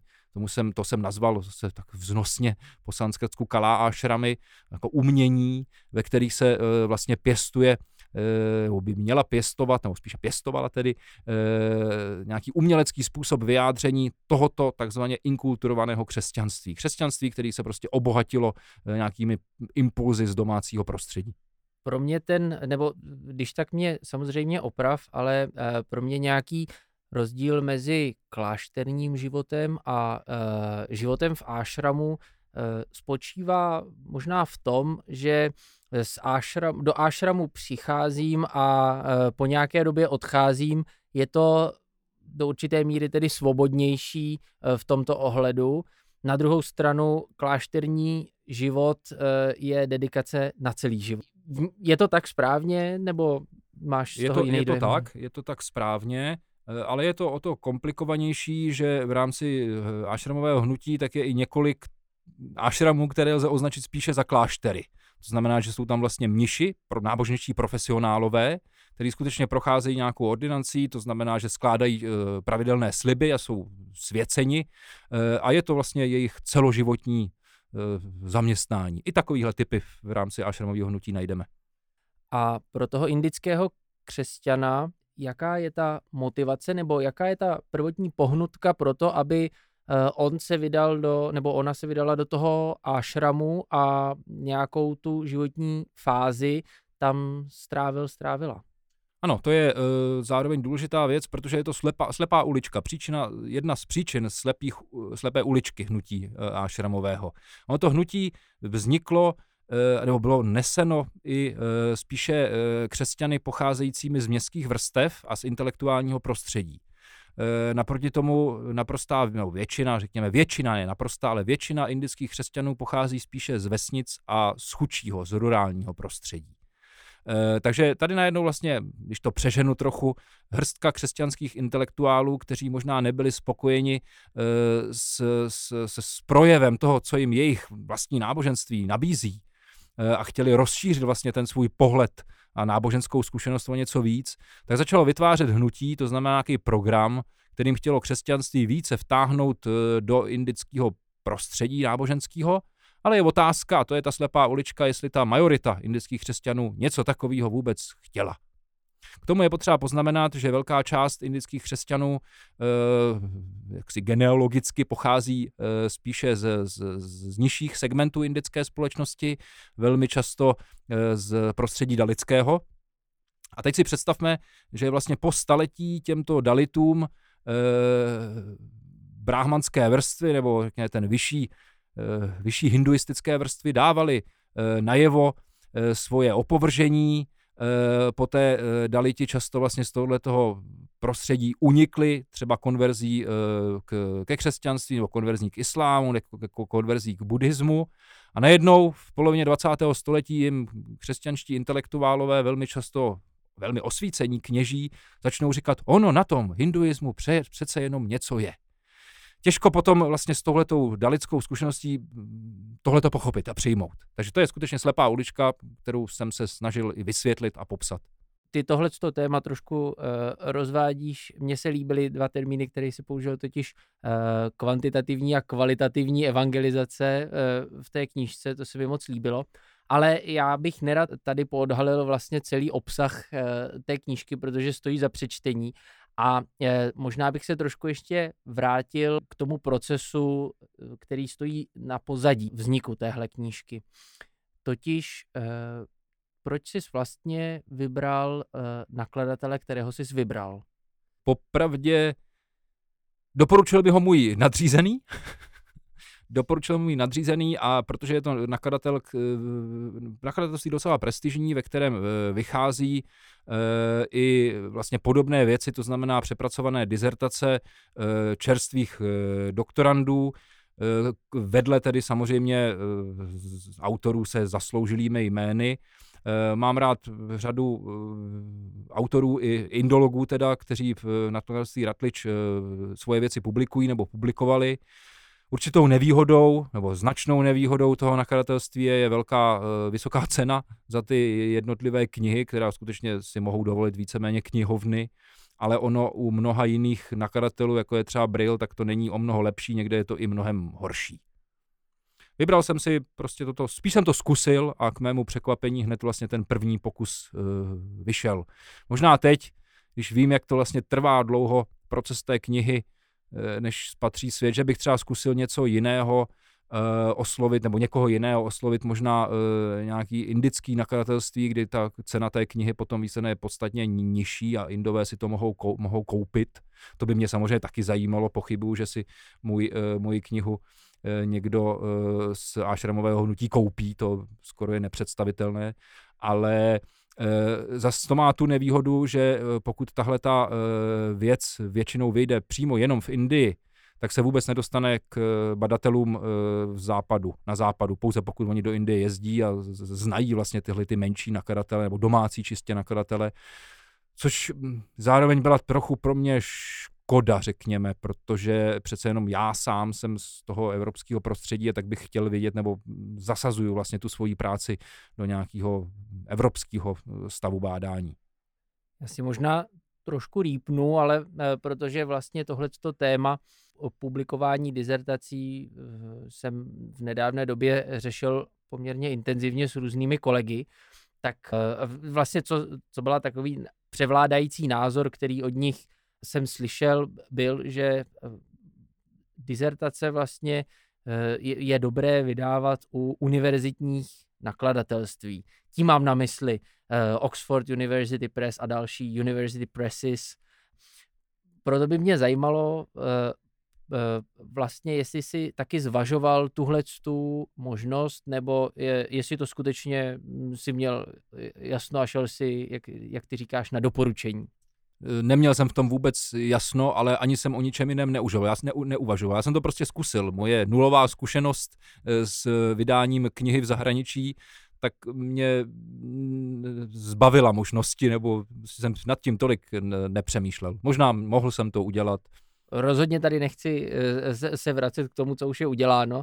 Eh, ty si ale možná poučení pro, pro, pro ostatní Eh, ty jsi mi vlastně říkal už před časem, když jsme se na toto téma bavili, tuším na podzim v našem webináři, tak si říkal, že tam, jelikož jsi byl zaměstnancem univerzity, tak by bylo uh, asi lepší vlastně nebo vhodnější z pohledu té univerzity, kdyby ta uh, práva Eh, a, a tu smlouvu jako takovou vlastně uzavírala za tebe univerzita a nikoli uh, ty jako individuální uh, badatel. Pokud bys na tohle to trošku nám asi by to byl, v čem byla asi by to byl, problém. Asi by to byl správnější postup. Já jsem o tom nevěděl, dozvěděl jsem se to až poté, tak už nebylo co dělat. teď už se možná posuneme k další knížce, protože ty jsi měl plodný rok letos a podařilo se ti ještě v akademii v, u nás v univerzitním nakladatelství vlastně vydat tvůj krásný překlad do češtiny. Jde o překlad Bhagavata Purány, nebo desáté knihy Bhagavata Purány, jestli, jestli to správně chápu, který je opravdu rozsáhlý, to je něco pod 500 stran a e, vlastně vyšel, vyšel letos, vyšel v akademii. E, můžeš zase, jako jsme začínali u toho Ratlidže, nám trochu přiblížit, e, jak se to dělá, jak se vlastně přeloží takhle rozsáhlé dílo, domluví se jeho publikace, jaké třeba akademia očekává, očekává publikum pro takovéhle publikace a tak podobně? Tak dělá se to tak, že se to nejprve musí přeložit. Jak už jsem se o tom zmiňoval v první části našeho povídání, já jsem si v roce 19, 2015 eh, eh, ten text vybral, protože byl takový osvícení najednou, že jsem už předtím překládal jiný takový krátký příběhy z Purán a najednou mě napadlo, co budu dělat dál, když jsem dopřeložil zase jeden příběh a jako osvícení najednou jsem říkal, aha, tady Kršnův příběh bude potřeba přeložit. Tak jsem se první podíval, eh, jak je to dlouhý a spočítal jsem si svojí rychlostí, jak dlouho mi to potrvá. O tom jsem už mluvil. Přišlo mi to, že to reálný je, že to asi nějak zvládnu tou metodou, kterou mám opravdu každodenního překládání. Nemůžu to dělat celý den, to jako musím dělat spoustu jiných věcí, něčím se živit a tak dále. Ale každý den aspoň hodinu podle náročnosti pasáže, někdy třeba maximálně dvě hodiny, jsem tomu e, věnoval. Kniha vznikala v, v řadě zemí světa, kromě Indie, eh, kam jsem si ten překlad vozil, taky třeba v Bhutánu nebo v Nepálu nebo na Šri Lance, eh, taky v Thajsku na dovolený eh, s rodinou. A když jsem ji po těch třech letech a maličko něco víc přeložil, tak je dobrý si člověk ji nechá chvilku uležet, tuhle takovouhle velkou věc. Ona ještě možná poznámka k tomu, když někdo sanskrt nebo třeba i tu, i tu tibeš, tibe, tibečtinu, budete to znát, vlastně člověku dá hrozně moc práce přeložit jednu větu. Že to jde pomalu, šíleně pomalu. Eh, v tom, sansk, v tom sanskrtu to uh, skutečně tak je, eh, že se studenty třeba i v pátém ročníku pomaličku prokousáváme veršíčky a uh, ta představa, že jako bych z tohohle jazyka něco překládal, tak je vlastně šílená. No ale to je tou pravidelností, že když člověk, když přeloží ty čtyři veršíčky třeba denně za tu hodinu, tak je to maličko. Jenomže on to pak udělá další den. A po týdnu už jich je najednou sedmkrát. A po měsíci už jich je třicetkrát. A najednou to narůstá, to je jako neuvěřitelný. Skutečně ta pravidelnost. To se nedá ošidit tím, že teďka nebudu 14 dní dělat nic a potom to za dva dny sfouknu. Jo? To se nestane totiž. E, takže díky té pravidelnosti ten text skutečně se mi povedlo vysedět, je opravdu poctivě vyseděný, vysezený a pak se to nechá uležet trošičku, samozřejmě pár měsíců, e, poté následu, následovalo, já už nevím, kolikrát jsem to ani četl, upravování, přesouvání e, nebo přestylizování, přestylizovávání, ale zase ne až zas tak podstatný, protože já překládám poměrně na čisto. E, jednak při tom překládání samozřejmě si dám dost práce, proto je to tempo asi takový pomaličký, ale potom jsou to už spíše, spíše drobnosti. No a když má člověk text, za kterým si stojí, eh, překlad samotný, tak je dobré samozřejmě ho někomu dát, komu důvěřuje. Já jsem ho svěřil jako prvním čtenářům už dneska jednou zmiňovanému Jirku Hubáčkovi, který má, uh, Jirkovi Hubáčkovi, který má neuvěřitelné čtenářské zkušenosti, aby mi ho pročistil, on je bohemista, uh, druhý, nebo přinesl, přinesl nějaké nápady, návrhy na změny, Eh, druhý čtenář byla eh, naše, moje kolegyně, eh, končící doktorantka Zuzana Špicová, která je bohemistka, komparatistka a indoložka, učí u nás bengalštinu a bude u nás učit jistě i sanskrt. Tak, aby mi taky pomohla s tím textem. Patří jim skutečně velký dík za to, že strávili, no, museli strávit s tím x dní, protože to prostě je nadlouho možná týdnů přečtení. Současně jsem k tomu textu chtěl napsat předmluvu, protože to je jedna z věcí, která mi trochu u jinak eh, mnou obdivovaného Dušana, Dušanovi, Dušany, Dušana Zbavitele eh, v jeho překladech vadila absence nějakých rozsáhlejších úvodů. On to samozřejmě nikdy mu v žádném překladu nechybí. E, zmínka o tom, co to je, ale často se to odbude jenom na pár stránek, tak já jsem se pokusil udělat trošku komplexnější a rozsálejší e, úvod, který čítá řekněme 40-50 stránek, Současně knihu musela doprovázet velké množství vysvětlujících poznámek pod čarou, kdy se naráží na nějaké jako věty týkající se reality, reálí vlastně indických, ať už třeba filozofie, nebo skutečně jména, vysvětlování a tak dále, těch poznámek je tam velké množství.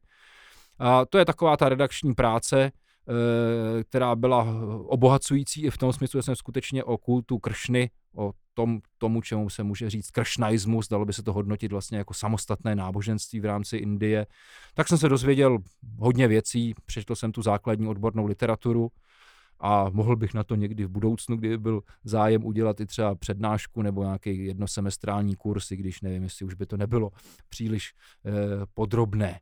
No v momentě, když text byl hotov, eh, tak jsem eh, samozřejmě zvažoval nakladatele, respektive já jsem tu akademii zvažoval od začátku, eh, z více důvodů, nebo z několika důvodů. Tím prvním byl, že v nakladatelství Akademia vydává, nechci říct podobné věci, ale pře- vydává překlady z různých orientálních jazyků, u nich si často člověk klade otázku, pro koho to vlastně je. Protože odborník si to přečte eh, buď v originálu nebo v nějakém překladu do světového eh, jazyka Eh, zároveň si nemyslím, že by eh, všichni sanskritisté světě, světa si přečetli desátou knihu Bhagavata Purány v, přek, v originále, protože je to příliš dlouhý. Eh, takže i oni velmi rádi sáhnou k překladu. A nakladatelství Akademia je k tomuhle tomu, řekněme, nakloněno. Tím asi druhým hlavním důvodem bylo, byla skutečnost, že z, z indologických překladů, nebo překladů z indických jazyků v akademii ve srovnání třeba s čínštinou nebo s arabštinou nevyšlo ještě nic. Eh, takže já jsem tam tuhle tu eh, tohle semínko zasadil. Eh, zároveň ten překlad byl hotový zrovna ve vhodné době, kdy indické velvyslanectví v Praze naší indologii, fakultní indologii nabídlo jakousi podporu. Takže kniha vyšla i s finanční podporou, že to každý nakladatel rád e, dostane s finanční podporou indické ambasády. A dílo bylo hotovo, ale i tak samotný proces samozřejmě trvá rok a asi čtvrt od odevzdání finálního textu do momentu, kdy knihu člověk může vzít do ruky. Můžeš eh, pro naše posluchače nějak stručně srovnat eh, ten proces eh, Akademia versus Ratlič? Byl to hodně rozdílné nebo překvapilo tě něco třeba, co se týče nevím, podrobnosti, recenzí nebo nějakých, řekněme, úrovně nebo tak?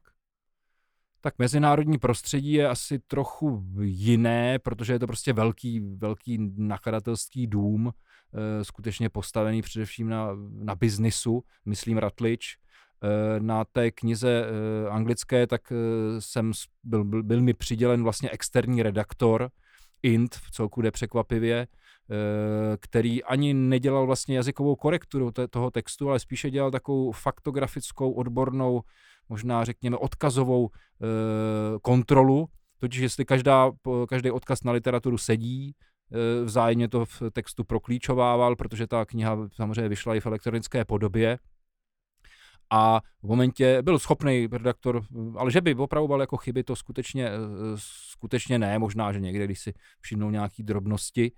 Eh, a eh, tady v nakladatelství Akademie, jak jsem dostal velmi skvělého, jo, byl mi přidělen skvělý redaktor, který si s tou knihou rovněž dal velkou práci a ten ji skutečně jazykově čistil. Já, jak jsem bohemista, tak ani moc ne, původně bohemista, tak ani moc chyb nedělám, že bych dělal hrubky a tak dále. A on spíš přicházel s nějakými stylistickými návrhy, s lehkým upravováním slovosledu, ale měl s tím neuvěřitelnou práci. Eh, takže ten proces jako takový samozřejmě je vlastně stejný, eh, akorát v tom mezinárodním prostředí hm, to je možná méně osobní. Když teď vlastně před sebou máme dvě knížky, jedna je překladem, byť s rozsáhlým úvodem, ale to těžiště je vlastně v překladu a ta druhá publikace to je studie hutný akademický text uh, z tvého pera. Uh, mohl bys tyhle ty dva vůbec procesy uh, trošku, trošku porovnat, který je ti třeba bližší a zároveň který je pro tebe třeba náročnější i? Porovnat by se nějak dali bližší asi ani jeden, je to prostě oba dva jsou způsoby výstupu mého života a mojí práce. Patří to k tomu, indolog v Čechách se samozřejmě nemůže dělat jenom, nebo živit, to samozřejmě je úplně směšná věc, ale nemůže jenom uh, produkovat překlady, ono jich by za tolik věcí, které, nechci to přehnat, že by si zasloužili překlad, ne, že by jich nebylo, ale nemůže to chrlit, řekněme, nějakým velkým množství. E, a já se zase necítím být natolik akademikem, abych zase se soustředil jenom a pouze čistě na tu takzvanou vědu. Jo, já se na ní někdy trochu koukám s lehkým ironickým úsměvem. Je to takový svět uzavřený, trošku zacyklený sám do sebe, eh, který nebere moc na vědomí to, co, se, eh, co trápí jiný lidi. Eh, chápu, že má svoje kouzlo, je bez pochyby velmi obohacující i pro mě, když můžu přispět nějakou drobnůstkou do tohohle toho velkého badatelského světa. Zároveň si nemyslím, jak znám dobře realitu, naší univerzity, možnosti, které tady na univerzitě máme a tím nechci ji nějak snižovat, tak si nemyslím, že by eh, bychom mohli v rámci takzvané excelence skutečně konkurovat eh, anebo přispívat masivně světovému bádání, ať už v té nebo oné oblasti. To jsou spíše výjimky, když se objeví skutečně nějaký významný jeden, jeden jedinec, který má nebo sehrává zásadní roli, ale jinak spíš tak přidáváme zrnka písečku k nějaké větší stavbě. Ale i to je samozřejmě smysluplné. Proč ne? Eh, já jsem rád, že jsem knihu eh, o Ašramech napsal, velmi mě to obohatilo. I ten proces samotný, člověk se učí pokoře, zjišťuje, že mu něco jde, něco mu nejde, eh, opravuje sám sebe, svoje vlastní chyby, to je přece strašně, strašně důležitý.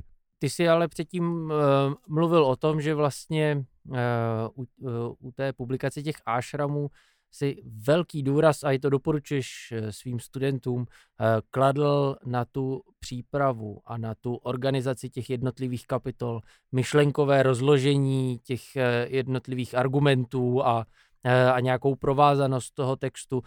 Do určité míry je to vlastně autorská tvorba, kdy ty více hm, obtiskuješ sebe na ty stránky, než u toho překladu tak tohle to bylo, eh, jakoby, nebo tohle to je třeba z mého pohledu eh, trošku ten rozdíl mezi těmihle těmi dvěma knihami, ale nevím, jestli to tak cítíš taky.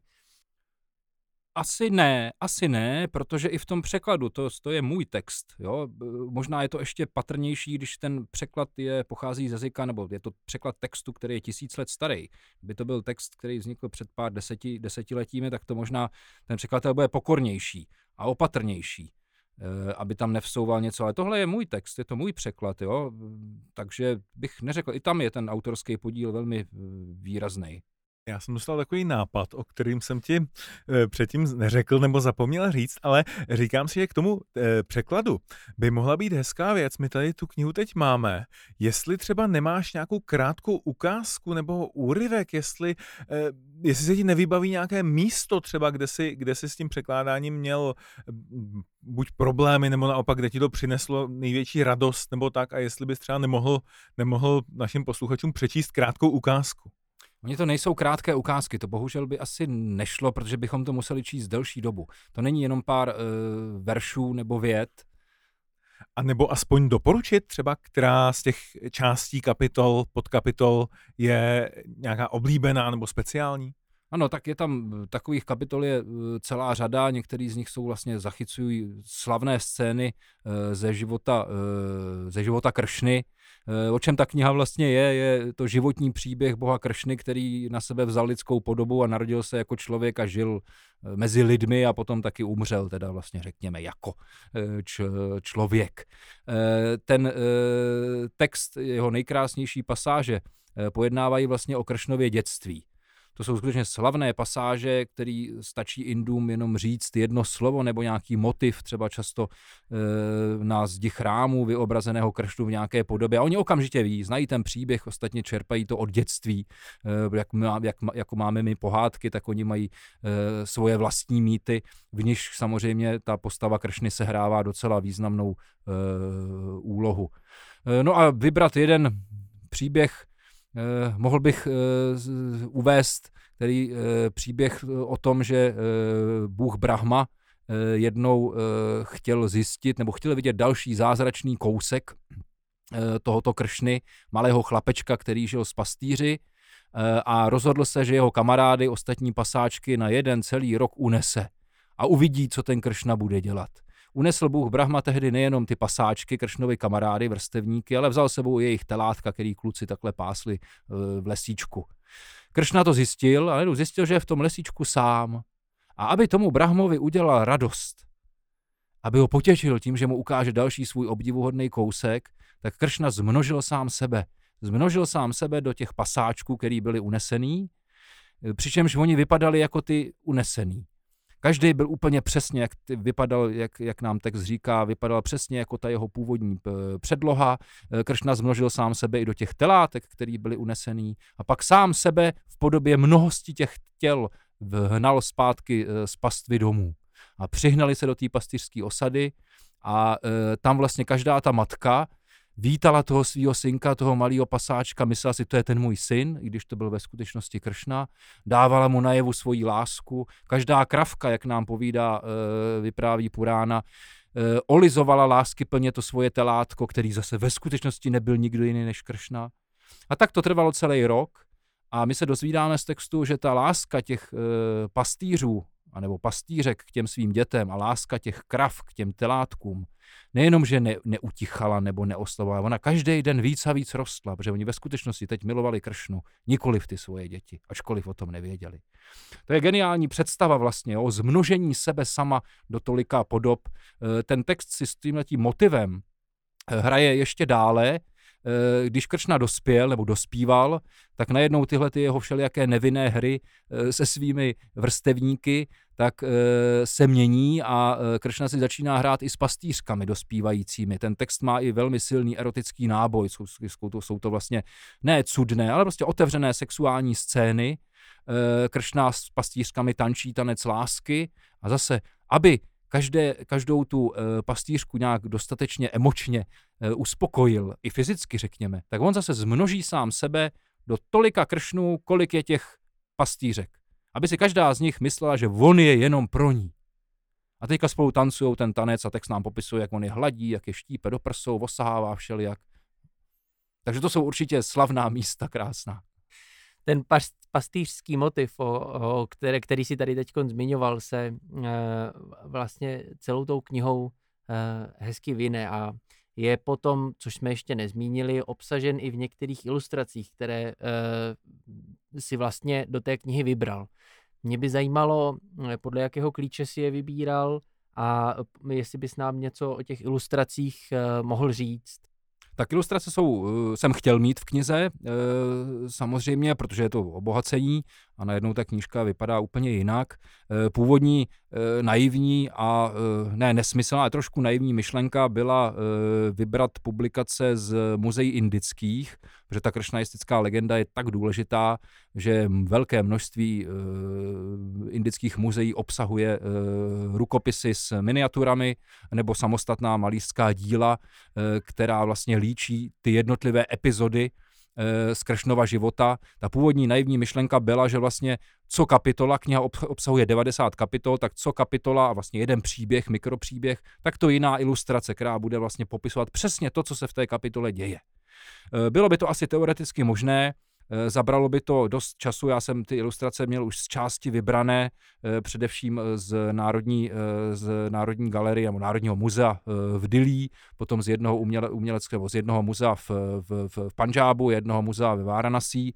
Někde ten seznam ještě mám a chtěl jsem je začít obesílat. Samozřejmě to by nebylo zdarma, protože ty knihu, pardon, ty, ta muzea si reprodukce těch jednotlivých ilustrací nechávají spoplatnit, asi by se to dalo zaplatit, nebylo by to zas tak strašně moc peněz, ale bylo by to na dlouho. Bylo by to jednání s indickou stranou je vždycky dlouhé a ten proces by se šíleným způsobem zpomalil. A tak mě napadlo, vlastně jsem si říkal, eh, kniha vychází v češtině, je to český překlad, proč pro ní neskusit eh, najít něco v českých sbírkách. Pochopitelně se nabízí náprstkovo muzeum tady v Praze, Oslovil, se, oslovil jsem v muzeu pracující uh, indolšku paní doktorku Pospíšilovou, jestli by mi byla ochotná s tímto pomoci. Uh, společně jsme prohlédli uh, to, co vlastně v muzeu je k dispozici a co by se kršny týkalo. Ono toho za stolik není. Ty nejcennější kousky jsou, řekněme, z 19. století, ale těch je jenom pár. A pak mají samozřejmě muzeum má velké množství, nebo nějaké množství takových lidových motivů. Vybral jsem to, co mně čistě osobně přišlo esteticky nejhezčí a nebo něčím zajímavé a Náprstkovo muzeum to tedy svolilo do knihy umístit a publikovat. Tak tím jsme asi uzavřeli naší druhou část a e, za chvilku se podíváme na tvou beletristickou činnost. A teď už se budeme věnovat e, k Zdeňkově e, beletristické prvotině a tedy e, zatím asi poslední knížce a to s názvem Oči zavřít jsem nemohla, kterou vydalo nakladatelství Torst. Je to, řekl bych, taková kratší beletristický, tvůj kratší beletristický úvod vůbec do, do literatury a mě by, do krásné literatury a mě by zajímalo, co bylo vlastně tou motivací pro to napsání té knížky a jestli bys opět mohl třeba trošku okomentovat ten eh, proces, který stál za tou tvorbou. Dobře, eh, tak ta prvotina a zatím jediná prozaická věc, kterou jsem napsal, tak už je teda postarší, protože vyšla v roce 2005, tehdy jsem ještě studoval eh, indologii. A eh, co mě k tomu vedlo, já do Indie dlouho jezdím, jezdím tam pravidelně, jezdím tam rád. A v roce 2002 se eh, tou mojí milovanou Indií přehnal, nebo respektive jedním jeho svazovým státem, státem Gujarat, eh, tak se přehnal eh, protimuslimský pogrom, velmi velký, po něm zůstalo hm, zhruba tisíc osob mrtvých a já jsem se o tom problému nebo o tomhletom pogromu a k tomu se nabalujících problémů i třeba politického rázu Eh, dozvěděl záhy díky internetu, sledoval jsem tu kauzu, řekněme, od začátku, eh, přečetl jsem k tomu obrovské množství různých novinových článků, který se potom třeba už po půl roce začaly tisknout e, jako v souborných, ne dílech, ale prostě v souborných svazcích. E, ten pogrom se odehrál v jarních měsících roku 2002 a já, když jsem tehdy to léto e, jel do Indie, tak jsem si už e, vlastně tuhle, tuhle tu produkci novinářskou kupoval v těch knižních podobách. E, díky tomu jsem přečetl zhruba, řekněme, dvě stovky různých svědeckých výpovědí, skutečně od očitých svědků, kteří byli vystaveni násilí v Gujarátu e, a hrozně mě to zasáhlo. A měl jsem nějak pocit, že bych se k tomuhle chtěl vyjádřit nikoli pouze nějakým článkem, že se v Indii něco stalo, Eh, který by si určitě někdo přečetl, ale prostě napadlo mě o tom napsat eh, krátkou prózu, řekněme novelu, že to asi splňuje ten eh, rozsahově i vlastně žánrově tuhle tu kategorii literární. No a tak jsem ji pak za jedno léto napsal. Ten proces samotný, pokud jde o vydání, tak knížka je kratoučká, Eh, vydalo to k mému velký, k mý velký radosti nakladatelství Torst, eh, jehož si velmi cením, protože tam skutečně vychází úžasné věci. Eh, majitel, no, provozovatel nakladatelství Viktor Stojlov, tak se opravdu snaží, aby tam ty věci vycházely kvalitní a věnuje tomu hodně velkou péči. A ten proces samotný vydání trvalo vlastně pár měsíců, to nebyla příliš náročná záležitost. Taky ani typograficky nebo výrobou ta kniha nebyla nějak složitá. Máš třeba nějaké, eh, nějaká data eh, o tom, eh, jakou čtenářskou základnu ta knížka si našla? Jako pokud jde o množství, množství čtenářů? Přesně tak, aspoň. Uh, nevím, myslím, že ten náklad byl asi tisíc kusů, tak to se snad nějak rozebralo, až když se asi někde ještě dá sehnat.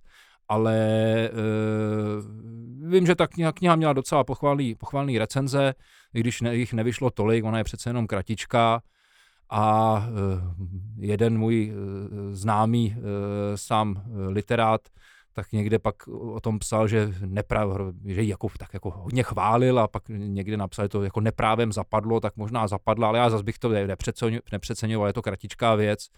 A myslím si, že si nějakou cestu ke čtenářům našla, takže nebál bych se o ní, nestydím se za ní, jsem za ní rád, stojím si za ní a věřím tomu, že prostě někomu něco dala co se mi na té knížce eh, asi nejvíc líbilo, nebo co já, jakožto neindolog, eh, jsem eh, hrozně moc ocenil, byl ten epilog, který si k tomu napsal, který vlastně ty události zasadil do toho reálného kontextu a z mého úhlu pohledu tomu skutečně dodal na nějaké váze, že byť je to beletrie, tak skutečně není odtržená od reality a ten příběh se tím vůbec nejeví nějakým způsobem přikrášlený, ale jde o takové syrové vykreslení té, mm, té reality.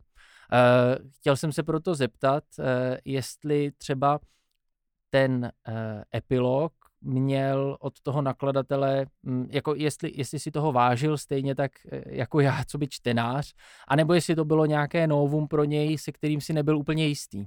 No určitě to bylo novum, protože to se nedělá standardně samozřejmě, že by uh, fiktivní uh, prozaický příběh, i když je teda zasažen do nějakých skutečných historických událostí, že by byl vysvětlován, uh, konkretizován tak, jak to skutečně se odehrálo, Eh, dokonce jsem si vybavil, teď, když se o tom mluvil, že t- tehdy odpovědná redaktorka té knihy, tak eh, když jsme spolu poprvé byli v kontaktu telefonním, tak říkala, že zvažují, že to samozřejmě vydají, že se jim to hrozně líbí, ale že si myslí, že, to, že by to možná nechtěli bez toho doslovu. E, že se to prostě úplně nehodí, že to není, že to nepatří do krásné literatury. E, já jsem jí říkal, že e, tím chci dát vlastně najevo, nejenom, že to je fikce, kterou jsem si vymyslel, že tomu problému i rozumím, jo? ten doslov, aby teda posluchači měli nějakou představu, tak pojednává, eh, je taky vlastně roz, trošku rozsáhlejší žurnalistický článek, eh, pojedná o tom, kde ten problém v Gučerátu nastal, proč nastal, jak probíhal a tak dále a tak dále. No ale nakonec jsem si stál za svým, a to nebylo, že bych jako nutně bez toho to nevydáme. Prostě jsem řekl, že bych to tam chtěl mít, tak to v knižce bylo a žádný problém s tím nebyl. Nejsem si úplně jistý, tak ty si přece jenom e, tibetanista, tak e, znáš i Indii, v Indii si byl, e, znáš jako realitu, tak jestli pro, nejsi úplně jako asi ten vzorový čtenář, e, takže myslím si, že třeba ten úvod pro někoho, kdo o Indii neví vůbec nic a rád si ten přeč, příběh přečte a zasáhne ho, jestli to není příliš složitý. Eh, ten, ten, ten, ten doslov, to už já ale neposoudím asi. Tak eh, pro mě byl velmi osvětlující, protože byť jsem tam cestoval několikrát, tak te, ta, a ta situace politická na, na mě promlouvala, tak přeci jenom tam byla pro mě právě jazyková bariéra, tudíž jsem úplně nebyl schopen proniknout eh, do toho, eh, do toho prostředí tak do hloubky, abych se eh, byl schopen s těmi místními jakoby dát do řeči na takovéhle palčivé téma. Jo, takže tohle to právě musím říct, že je pro mě ta přidaná hodnota právě téhle z té knížky a pokud můžu apelovat na, na, na další vydavatele, tak podobné, podobné epilogy by se, by se měly objevovat, myslím, častěji u takového toho, u takového toho žánru. Jo, to jsem rád a souhlasím, uvidíme, co nakladatele já bych se chtěl zeptat, jestli si ten formát jako prózy volil eh, skutečně z, nějakou, z nějakých i strategických důvodů, takový řekli bychom jako strategický esencialismus, jak se někdy používalo, že prostě eh, si chtěl sdělit jako silné, silné téma tak, aby si našlo jako čtenáře, aby zapůsobilo, aby oslovilo a nebo prostě si experimentoval a jenom, nebo jenom, eh, a vlastně, vlastně si nějak tak jako cítil, že by to mělo být formou prózy, nebo zvažoval si i jako odbornou publikaci na to téma, nebo tak a jak, a jak se vůbec eh, vlastně díváš na tu hranici i teda včetně toho Eh, doslovu, kde vlastně, eh, kde vlastně už teda končí, končí eh, nějaká jako fikce, začíná skutečnost, jestli jako někdo, kdo se vlastně o tu věc zajímá akademicky, proč by nemohl nebo mohl nebo měl někdy přepnout do prózy a, a tak? Eh, nemyslím si, že bych, nebo rozhodně jsem neuvažoval o tom, že bych to uh, zpracoval jako nějaký odborný článek. To z jednoduchých důvodů. Uh, to téma se zabývá vlastně moderní současnou Indií a to nikdo mimo Indii samotnou, možná někde ve Spojených státech nebo v Británii na nějakých elitních pracovištích, nenapíše lépe než Int, protože je ve, ty jsou přímo u zdroje, že jo? to se bavíme úplně o jiný informační základně. To, když mi tady samozřejmě díky internetu se leco změní, a člověk může, má přístup k mnoha, mnoha zdrojům, pokud jsou teda e, v otevřených zdrojích na internetu, ale když se pak člověk podívá e, do špičkových e, knihoven ve světě, anebo třeba i v Indii, kde prostě je to jejich produkce, tak to je úplně jiné, se bavíme o něčem úplně jiném, jo? úplně jiná, jiný, jiný, jiný přístup k informacím.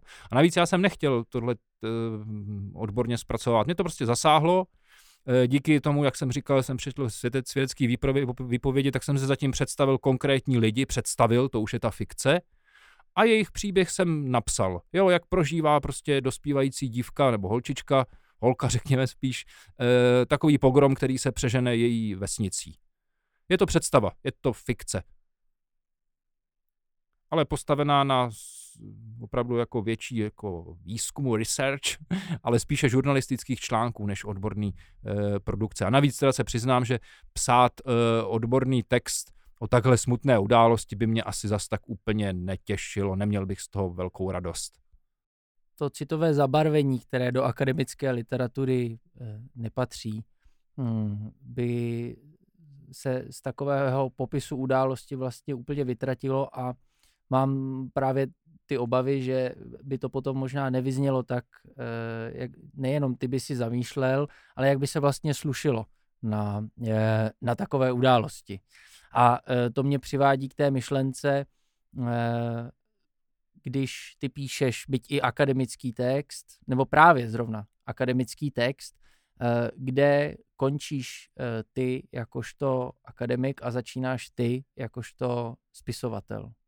Popravdě já to moc neumím oddělovat, proto taky e, budou určitě, nebo vím, že jsou kolegové, někteří, jmenovat je nebudu, kterým by se mm, vlastně s tímhletím mým přístupem k psaní neúplně souhlasí a budou vůči němu kritičtí, e, mám s tím přímé zkušenosti, ale já to neumím a je mi to vlastně v celku jedno. Oddělovat, tohle je ryze akademická věc a tam se nesmí tohle a tamto.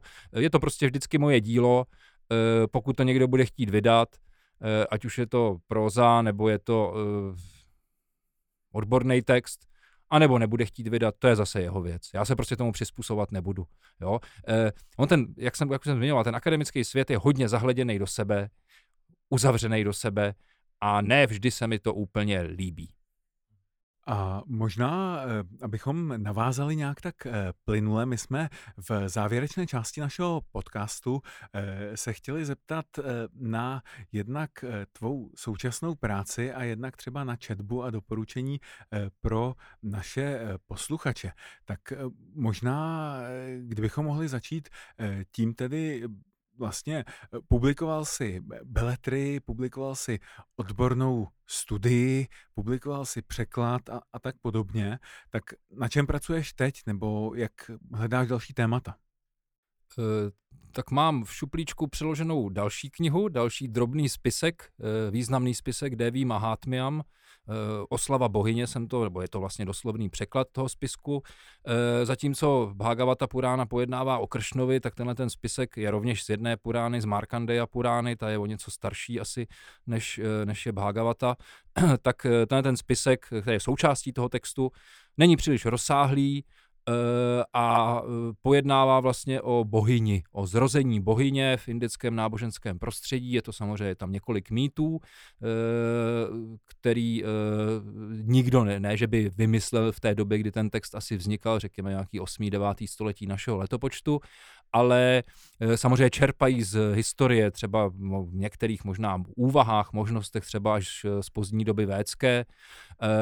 Bez pochyby už najdeme kult bohyně, oslavu bohyně vlastně v, v době vzniku eh, eposu Mahabharata a takovýhle střípky toho, jak se bohyně, co by božská entita vynořovala vlastně v náboženském prostředí Indie, tak je víc. Ten text Devi Mahatmya je pozoruhodný tím, že je to vlastně ale první ucelený text, který tu bohyni skutečně staví do absolutních výšin, eh, daleko vysoce, daleko nad ostatní, nad bohy jako mužské, jakožto mužské eh, postavy. A zároveň, i když je první, tak je vůbec nejdůležitější. Ten text je sice vyprávěcí literatura opět, protože je to prostě Purána, nemá ale ovšem takovou velkou čtivost, řekněme, jako Bhagavata Purána, protože ten děj je poměrně primitivní. Bohyně rasí jednoho démona e, za druhým a e, má to nějaký úvod, nějaký, nějaký závěr a zároveň ten text je i velmi důležitý ritualisticky, protože v, šakti, v šaktistických nebo v chrámech, kde je bohyně co by hlavní božstvo, e, v mnoha koutech nebo v mnoha místech Indie, tak ten text je pravidelně e, recitován co by součást místní liturgie. Jo, ten, ten obřad k tomu je i poměrně sofistikovaný, je velmi dlouhý, může být velmi dlouhý, když se provádí. E, největší nebo nejznámější, můžeme říct, eh, ta, e, ten, t, t, t, příklad, případy vlastně té liturgické, toho liturgického použití tohoto textu, tak jsou spojeny s některými významnými svátky. Každoročně se nám na podzim v Indii koná proslavená Durga Puja, oslava bohyně Durgy. No a tahle ta Durga, to je přesně ta bohyně, ta déví, která vlastně je v tomhle spisku déví Mahatmyam. Já jsem ten spisek přeložil loni během první uzávěry světa e, za covidu. E, bavilo mě to, je to jako zajímavý, jazyk je poměrně jednoduchý, až na pár poetických e, pasáží, to je to vzývání, jedno z mnoha vzývání, co jsem zase přeložil. Dal jsem si na tom docela záležet, byl jsem hodně přesný, snažil jsem se být opravdu hodně přesný, aby tam nebylo nic navíc, nic tam nechybělo. Opět, tak jako v případě Kršny, tak jsem k tomu eh, současně načítal docela dost sekundární literatury, ať už jde o eh, bohyni jako takovou eh, v, v, v indickém náboženském myšlení napříč dějinami, anebo pokud jde o tu samotnou Deví Mahátmu jako text, jo, že skutečně nesmírně důležitý a jenom málo jiných textů se jí může postavit bok po boku. Takže knížka je připravená k vydání, včetně úvodu, zhruba stejně rozsáhlého, jako je v případě Kršny, včetně nějakých poznámek pod čarou a, a až uzraje čas a nakladatel uzná, že to má smysl vydati, tak e, pevně doufám, že knížka vyjde. To už mám ale hotovo, to jsem dokončil teď v únoru. Jako to má asi mnoho, nebo řada, ne všichni, ne, řada, řada lidí, kteří se něčemu věnují, něco píšou nebo se snaží něco smolit, vždycky se dokončí jedno téma, tak pak má člověk pocit takového prázdnota, takový prázdnoty. E, co dál, že jo, řeší. Mě baví to překládání, Eh, to už jsem zmiňoval. Eh, myslím, že se mi ho hezky daří proto, abych někam rostl a obohacoval i sám sebe novým poznáním, tak právě propojovat s tím, že si k té věci, k tomu danému tématu, který překládám, si načítám sekundární literaturu e, a tak dále. E, já jsem udělal takovou jako zajímavou zkušenost s tím překládáním, že ho furt tady teda opakuju do kolečka a vyvyšuju. Ono je totiž něco úplně jiného si e, přečíst samozřejmě text v překladu, Něco jiného je si tečí, přečíst text originálu a něco jiného ten text přeložit. To je skutečně podstatný rozdíl. Jenom tam vidíte drobné niance, eh, narážky na něco, eh, člověku tam najednou může svitnout, aha, tak proto je to takhle. Jo, to jenom díky tomu procesu eh, překládání. Takže pak jsem hledal, co dál, čím bych se zabýval. Já jsem před několika lety měl takový, řekněme, badatelský téma, který jsem si, sám jsem si na něj přišel a přišlo mi naprosto skvělý, udělal jsem k tomu poměrně důkladný textový, uh, textový výzkum, uh, v Puránách především, že těma se dlouhodobě zabývám, uh, totiž představu pekla v, v těchto těch hinduistických Puránách, E, nicméně mezi tím mě předběhl jeden kolega ze Švýcarska, e, Mark Tiefenauer, rovněž absolvent doktorského studia, eh, ovšem na rozdíl ode mě to vzal hodně ze široka a jeho monografie, která byla publikovaná ve francouzštině, tak představu pekla pojímá od Avesty až po středověké eh, bhaktické texty kompletně, včetně buddhistické literatury v Páli, v Sanskrtu. Tomu já bych se samozřejmě absolutně nemohl, nemohl vyrovnat. E, jsme s Markem Tiefenauerem v kontaktu, v kontaktu a samozřejmě se mu skložil svoje náležité poklony za tohleto veledílo. Eh, dokonce mě k, k mojí radosti jeden z mých článků na tohle téma v knize cituje, takže mám hezkou e, citaci ve francouzštině. A e, teď jsem se k tomu tématu, řekněme už badatelským, zase se k tomu z jednoho úhlu k těm peklům vracím a zkouším, nebo mám připravený vlastně materiál k minimálně jednomu článku, na to, eh, na to, co s pekly souvisí, totiž jak jsou eh, v té sanskritské literatury líčeny pomocí příběhu návštěvy pekla. Jo, to je věc, kterou najdeme v buddhistické literatuře, tam je to hodně zpracovaný, e, ta literatura hinduistická podstatně méně a i když Mark tohle to rovněž ve své rozsáhlé knize, která má asi 700 stran, zmiňuje, tak se tím tak důkladně nezabývá. No a to já teďka zkusím k tomu něco napsat. To je jedna věc, pokud jde o překládání, tak pod jistým vlivem, nebo možná velkým vlivem eh, naší eh, skvělé doktorantky, končící, o níž už jsem mluvil, Zuzany Špicové, tak jsem obrátil znovu pozornost k Mahábháratě, a začal jsem si překládat takový drobný příběhy, který by snad možná třeba se Zuzana bude chtít se mnou na tom podílet, že bychom to dělali společně, kdybychom těch příběhů přeložili víc a pak z nich udělali nějakou knihu. Mě na tom baví ty příběhy samotný, že skutečně je to děj. Je tam nějaký děj a možná to nějakýho čtenáře vždycky e, najde. A jak je prostě tím mým zvykem, tak si k tomu e, načítám i věci o Mahabharatě, které jsou nesmí, nesmírně zajímavý a i když to, to, to téma toho tý Mahabharaty už je v indologii samozřejmě velmi dlouhou dobu, tak se neustále nachází nový pohledy, nový pokusy o interpretaci toho textu, třeba i o dataci, která standardně bývá uváděna na takových trošku rozsáhlých 800 let a je jistý prout, řekněme, v tomto Mahabharatovém bádání, který by to naopak chtěl zúžit třeba na jedno století nebo na několik generací eh, relativně omezeného počtu autorů tak tím se teď tak zabývám a bavím. Mám co překládat a mám o čem napsat minimálně jeden článek. A když už si eh, zmínil i tu ty rešerše v sekundární literatuře a podobně při eh, překládání, eh, můžeme se stručně vrátit eh, k tomu, my už jsme to sice zmínili, ale eh, jak čteš nebo jak eh, vlastně pracuješ eh, s těmihle jaksi sekundárními textovými zdroji? Eh, preferuješ třeba elektronické zdroje nebo eh, máš raději tištěné a eh, jak si třeba eh, čteš víc věcí najednou, nebo uh, přeskakuješ od jednoho k druhému, nebo čteš opravdu, když tě jako něco zaujme, tak velmi podrobně celou, um, celou publikaci, nebo spíš jako kapitoly a úryvky a cíleně vyhledáváš, nebo jak a můžeš třeba dát mm, kolegům mladším nějaké rady nebo doporučení? No, no ty jsi to víceméně ale z- z- zmínil úplně všechno vyčerpávajícím způsobem, protože každá věc se čte jinak. Eh, teď jsem eh, třeba ne přelouskal, ale prostě do, dolistoval a z větší části přečetl, ale rozhodně ne celou poměrně rozsáhlou publikaci Alfa Hiltebaitla, což je právě významný Mahabharatový no, badatel v Mahabharatě. E, a to je vlastně práce, která schrnuje mnohé jeho významné články napříč celou jeho indologickou nebo sanskrtskou kariérou badatelskou. A pochopitelně ne všechno mě zcela zajímalo, takže témata, které prostě mě nějakým způsobem oslovili, třeba týkající se právě těch minoritních příběhů v Mahabharatě, tak ty jsem si ty kapitoly nebo studie vlastně samostatný přečetl. E, něco mě zajímalo méně, tak to jsem se tak jako prolistoval. A ta kombinace je, nebo je to kombinace všech těchto těch e, přístupů, který si vyjmenoval.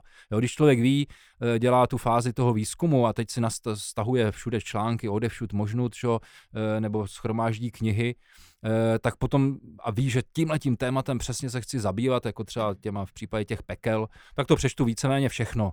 Eh, něco samozřejmě zjistím, že je k nepoužití, tak si to založím někde a pak to mi, se mi to doma válí ve skříni, ale eh, když ten článek nebo i nějaké kapitoly knihy jsou důležité, tak si je čtu důkladně, potrhávám si výpisky to musí být jako větší, větší věc, jako v případě třeba těch, těch obou těch knih vlastně, ale na článek si výpisky až tak nedělám pro jednotlivou e, knihu nebo publikaci, ale píšu si to do nějakého souborného dokumentu e, jako poznámky k tomu s odkazama na stránky samozřejmě, který si potom tak jako při tvoření struktury osnovy toho článku různě přesouvám, že všechno už to dělám samozřejmě v elektronické podobě, na papír víceméně ne, ne, nedělám nic, já mám pocit, že už ani neumím psát rukou.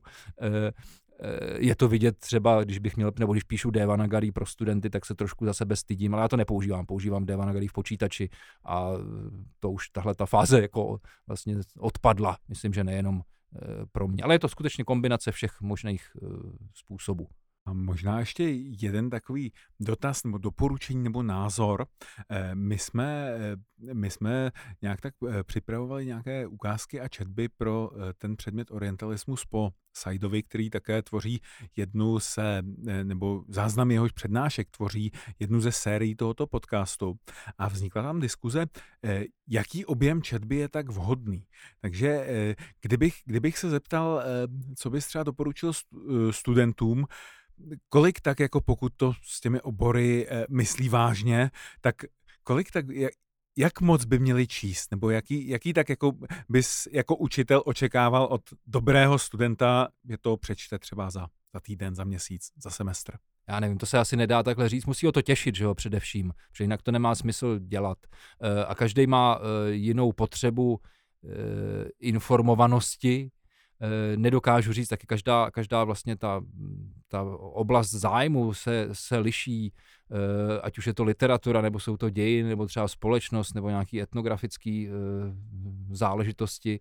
To se tak asi nedokážu, nedokážu říct. Jiné, jiný, oč, eh, jiný předočekávání bych měl asi od studenta prvního, jiný od třetího ročníku, jiný od pátého. Taky pokud jde o jako, jak, odbornost nebo komplikovanost i těch textů, tak se to bude pochopitelně lišit. Já v, pr- v našim studentům v prvním ročníku říkám, hlavně na ně apeluju, teda ať si pokud možno za ten první rok přečtou toho co nejvíc, co je v češtině. Pak už na to nikdy nebudu mít tolik času. Ve druháku už by samozřejmě eh, s vypracováváním nějakých eh, seminárních prací menšího rozsahu měli začít číst i v cizích jazycích, samozřejmě indologie především v angličtině, eh, a protože to už pak ve třetíku budou nutně používat, už musí umět vlastně stejně rychle v tom druháku, by měli umět číst stejně rychle v angličtině jako v, v češtině. I schopnost nějakého rychločtení Jo, protože vím z vlastní zkušenosti, já teda, jak jsem bývalý korektor, tak čtu opravdu hodně rychle, eh, ale mm, eh, vím z vlastní zkušenosti, že prostě s jakoukoliv i sebetlustší knihou by čtenář měl být schopen se seznámit tak během 40 minut, že si ji prolistuje, Dělá se jsou proto metody samozřejmě. Přečte si úvod velmi rychle, čtou se jenom začátky a konce odstavců, Eh, pak si podle eh, eh, obsahu vybere kapitoly, který pozná, že jsou stěžejní, protože na tom v úvodu třeba bylo na, ně, na to upozorněno. Ty si přečte podrobněji, opravdu tím rychločtením a pak za těch 40 minut tu knihu zavře a vlastně ji má znát, má vědět, o čem je. Samozřejmě ne detaily všechny. A měl by být schopný o ní mluvit nějakou dobu klidně. Jo? A to je potřeba tohle umět, že se nedá přečíst všechno. To není v lidských silách a ani to není potřeba. Jo, musí se selekce vybírat si e, z právní věci. Takže se tímhle, touhle oklikou jsem se té otázce vyhnul. A to je hezká klička, takové doporučení vlastně e, závěrem, když to tak řeknu. Ale ještě než tě pustíme dnes od mikrofonu, tak e, začínáme tady vlastně takovou tradici a to nějaké doporučení e, na zajímavé nebo stěžejní tituly, které jsou uh, nikoli objektivně v rámci oboru, ale podle tebe uh, tím, tím hlavním, co by si měl každý zájemce o uh, ten daný region nebo v, i v rámci toho regionu o, o nějaká témata prostě přečíst. Proto bych byl hrozně rád, kdyby si nám tady teď doporučil něco, čím bychom si mohli zkrátit léto asi na koupališti. A případně budeme vděční i za doporučení beletrie, protože eh, pokud se někdo orientuje v literatuře nějakého regionu, eh, tak vlastně pro ty, kteří by si třeba chtěli přečíst i nějakou jako dobrou indickou beletrii, ale nevědí jakou a nevědí od jakého překladatele a podobně, tak taky může být velmi cená. Uh... Tak, protože předpokládám, že spíše by to bylo doporučení pro neindologa, tak ono je asi nejsnažší Eh, by bylo nejsnažší něco z historie, řekněme. Eh, protože indická historie je bohatá, eh, dá se to poro, tomu porozumět relativně snadno, člověk nemusí vlastně mít dopředu nějakou velkou, nějaký obrovský přehled. V, týhletý, v tomhle smyslu bych možná, nebo určitě doporučil k něco k moderním dějinám, tuším, že v roce 2005 nebo 2008, úplně z hlavy už to nedám, eh, vyšla významná kniha eh, indického historika Ramachandra, Ramachandry Guhy eh, India after Gandhi. To samozřejmě není přeloženo do češtiny, mluvíme, mluvíme tady pouze teda o cizojazyčné produkci. Tu knihu máme u nás v, na fakultě v knihovně, snad dokonce tuším, že dvakrát nebo třikrát jsem ji nechal kupovat. Je to, nevím, jestli strávit čas jenom přes léto, protože kniha je velmi tlustá, je rozsáhlá, opět nějakých 700-800 stran, ale je skvěle napsaná. pojednává vlastně o moderní Indii, to znamená Indii po roce 1947 až do počátku 90. let, a čte se naprosto skvěle. Čte se vlastně jako román, ačkoliv je to odborná literatura. E, nebo možná řekněme, můžeme říct populár, populárně naučná, ale spíš bych jako můžou je používat historici e, i při vedení nějakých e, přehledových kurzů o moderní e, Indii. Guha nikde si nic nevymýšlí. On se touhletou knihou výrazně hodně zviditelnil a stala se z něj taková historická celebr, celebrita historika v indickém prostředí. I novinář je dneska on toho napsal teda od té doby více, ale prostě významný intelektuál indický, patřící k těm jedním nejvýznamnějším. No, že to bych doporučil. Kniha se skvěle čte a je informačně nesmírně uh, bohatá. Pak když uh, jsem teďka souběžně přemýšlel, co ještě jiného, tak mě napadl jiný autor, ale tam bych asi nedoporučil jednu věc, ale hned více věcí. Uh, tentokrát to není Int, ale je to Brit, který William Dalrymple, Eh, který eh, dlouhodobě v Indii žije. Eh, on tuším, že už snad možná 30 nebo 35 let rozděluje svůj čas mezi domáckou, domovskou Británií a Indií. A byť cizinec, tak se tak s Indií identifikoval. Žije tam s manželkou, se svými dětmi, i z něho se stala postupem času taková jako docela významná osobnost v Indii působící ať už e, krátkými texty, které, který publikuje, které publikuje v novinách, anebo tím, že byl jedním ze zakladatelů dneska docela významného literárního eh, festivalu, který se každoročně koná v Jaipuru a rovněž teda e, Dalrymple na něm pravidelně vystupuje a především teda se zviditelnil, a to i v tom mezinárodním prostředí, mnoha, dneska už skutečně mnoha svými texty. Zatímco ty první knihy, z nichž jednu máme přeloženou i do češtiny, jmenuje se eh, Věk bohyně Kálí, co je naprosto nesmyslný titul, že to má kopírovat Kaliugu, ale to s bohyní Kálí nemá vůbec nic dočinění. Eh, tak ta první kniha je plná faktografických chyb, je hezky napsaná, velmi pěkně eh, se čte. Rozhodně bych nedoporučoval strašlivý český překlad, který prostě je opravdu odbitý a je špatný. Já jsem kdysi na tu knihu psal recenzi nějakých, indických, nějakých českých Eh, novin a hodně jsem teda pana překladatele eh, ostrakizoval, ale eh, ta první kniha Dalrymplova je taková vlastně soubor reportáží, cestopisů, cestopičných črt z mnoha různých, často i smutných oblastí života v Indii a je ještě trošku taková, jako řekněme, nezralá, ale přece jenom psal to možná v nějakých 25, 28 letech. E, u těch ostatních knih pozdějších, které vycházely, tak nejenom, že nabývali na tloušťce, ale nabývali taky na informativnosti a taky informační základně samotného autora. On má taková témata, skutečně už historická, Eh, jedna z těch knih eh, pojednává třeba o posledním mughalském eh, císaři šáhu Bahadoru Zafaru II., který vlastně měl tu smůlu, že byl u moci v době propuknutí velkého protibritského povstání v roce 1858 a tak se s tím povstáním tak jako svezl. A Dalrymple velmi pěkně Eh, líčí. Není to román, to není román, to je skutečně literatura, literatura faktu, asi by nejlépe se hodilo. Dalen velmi pěkně a myslím, že i s historickou přesností popisuje vlastně posl, nebo ten konec tohohle toho e, velkého posledního Mughala a zároveň konec téhleté významné e, mughalské dynastie.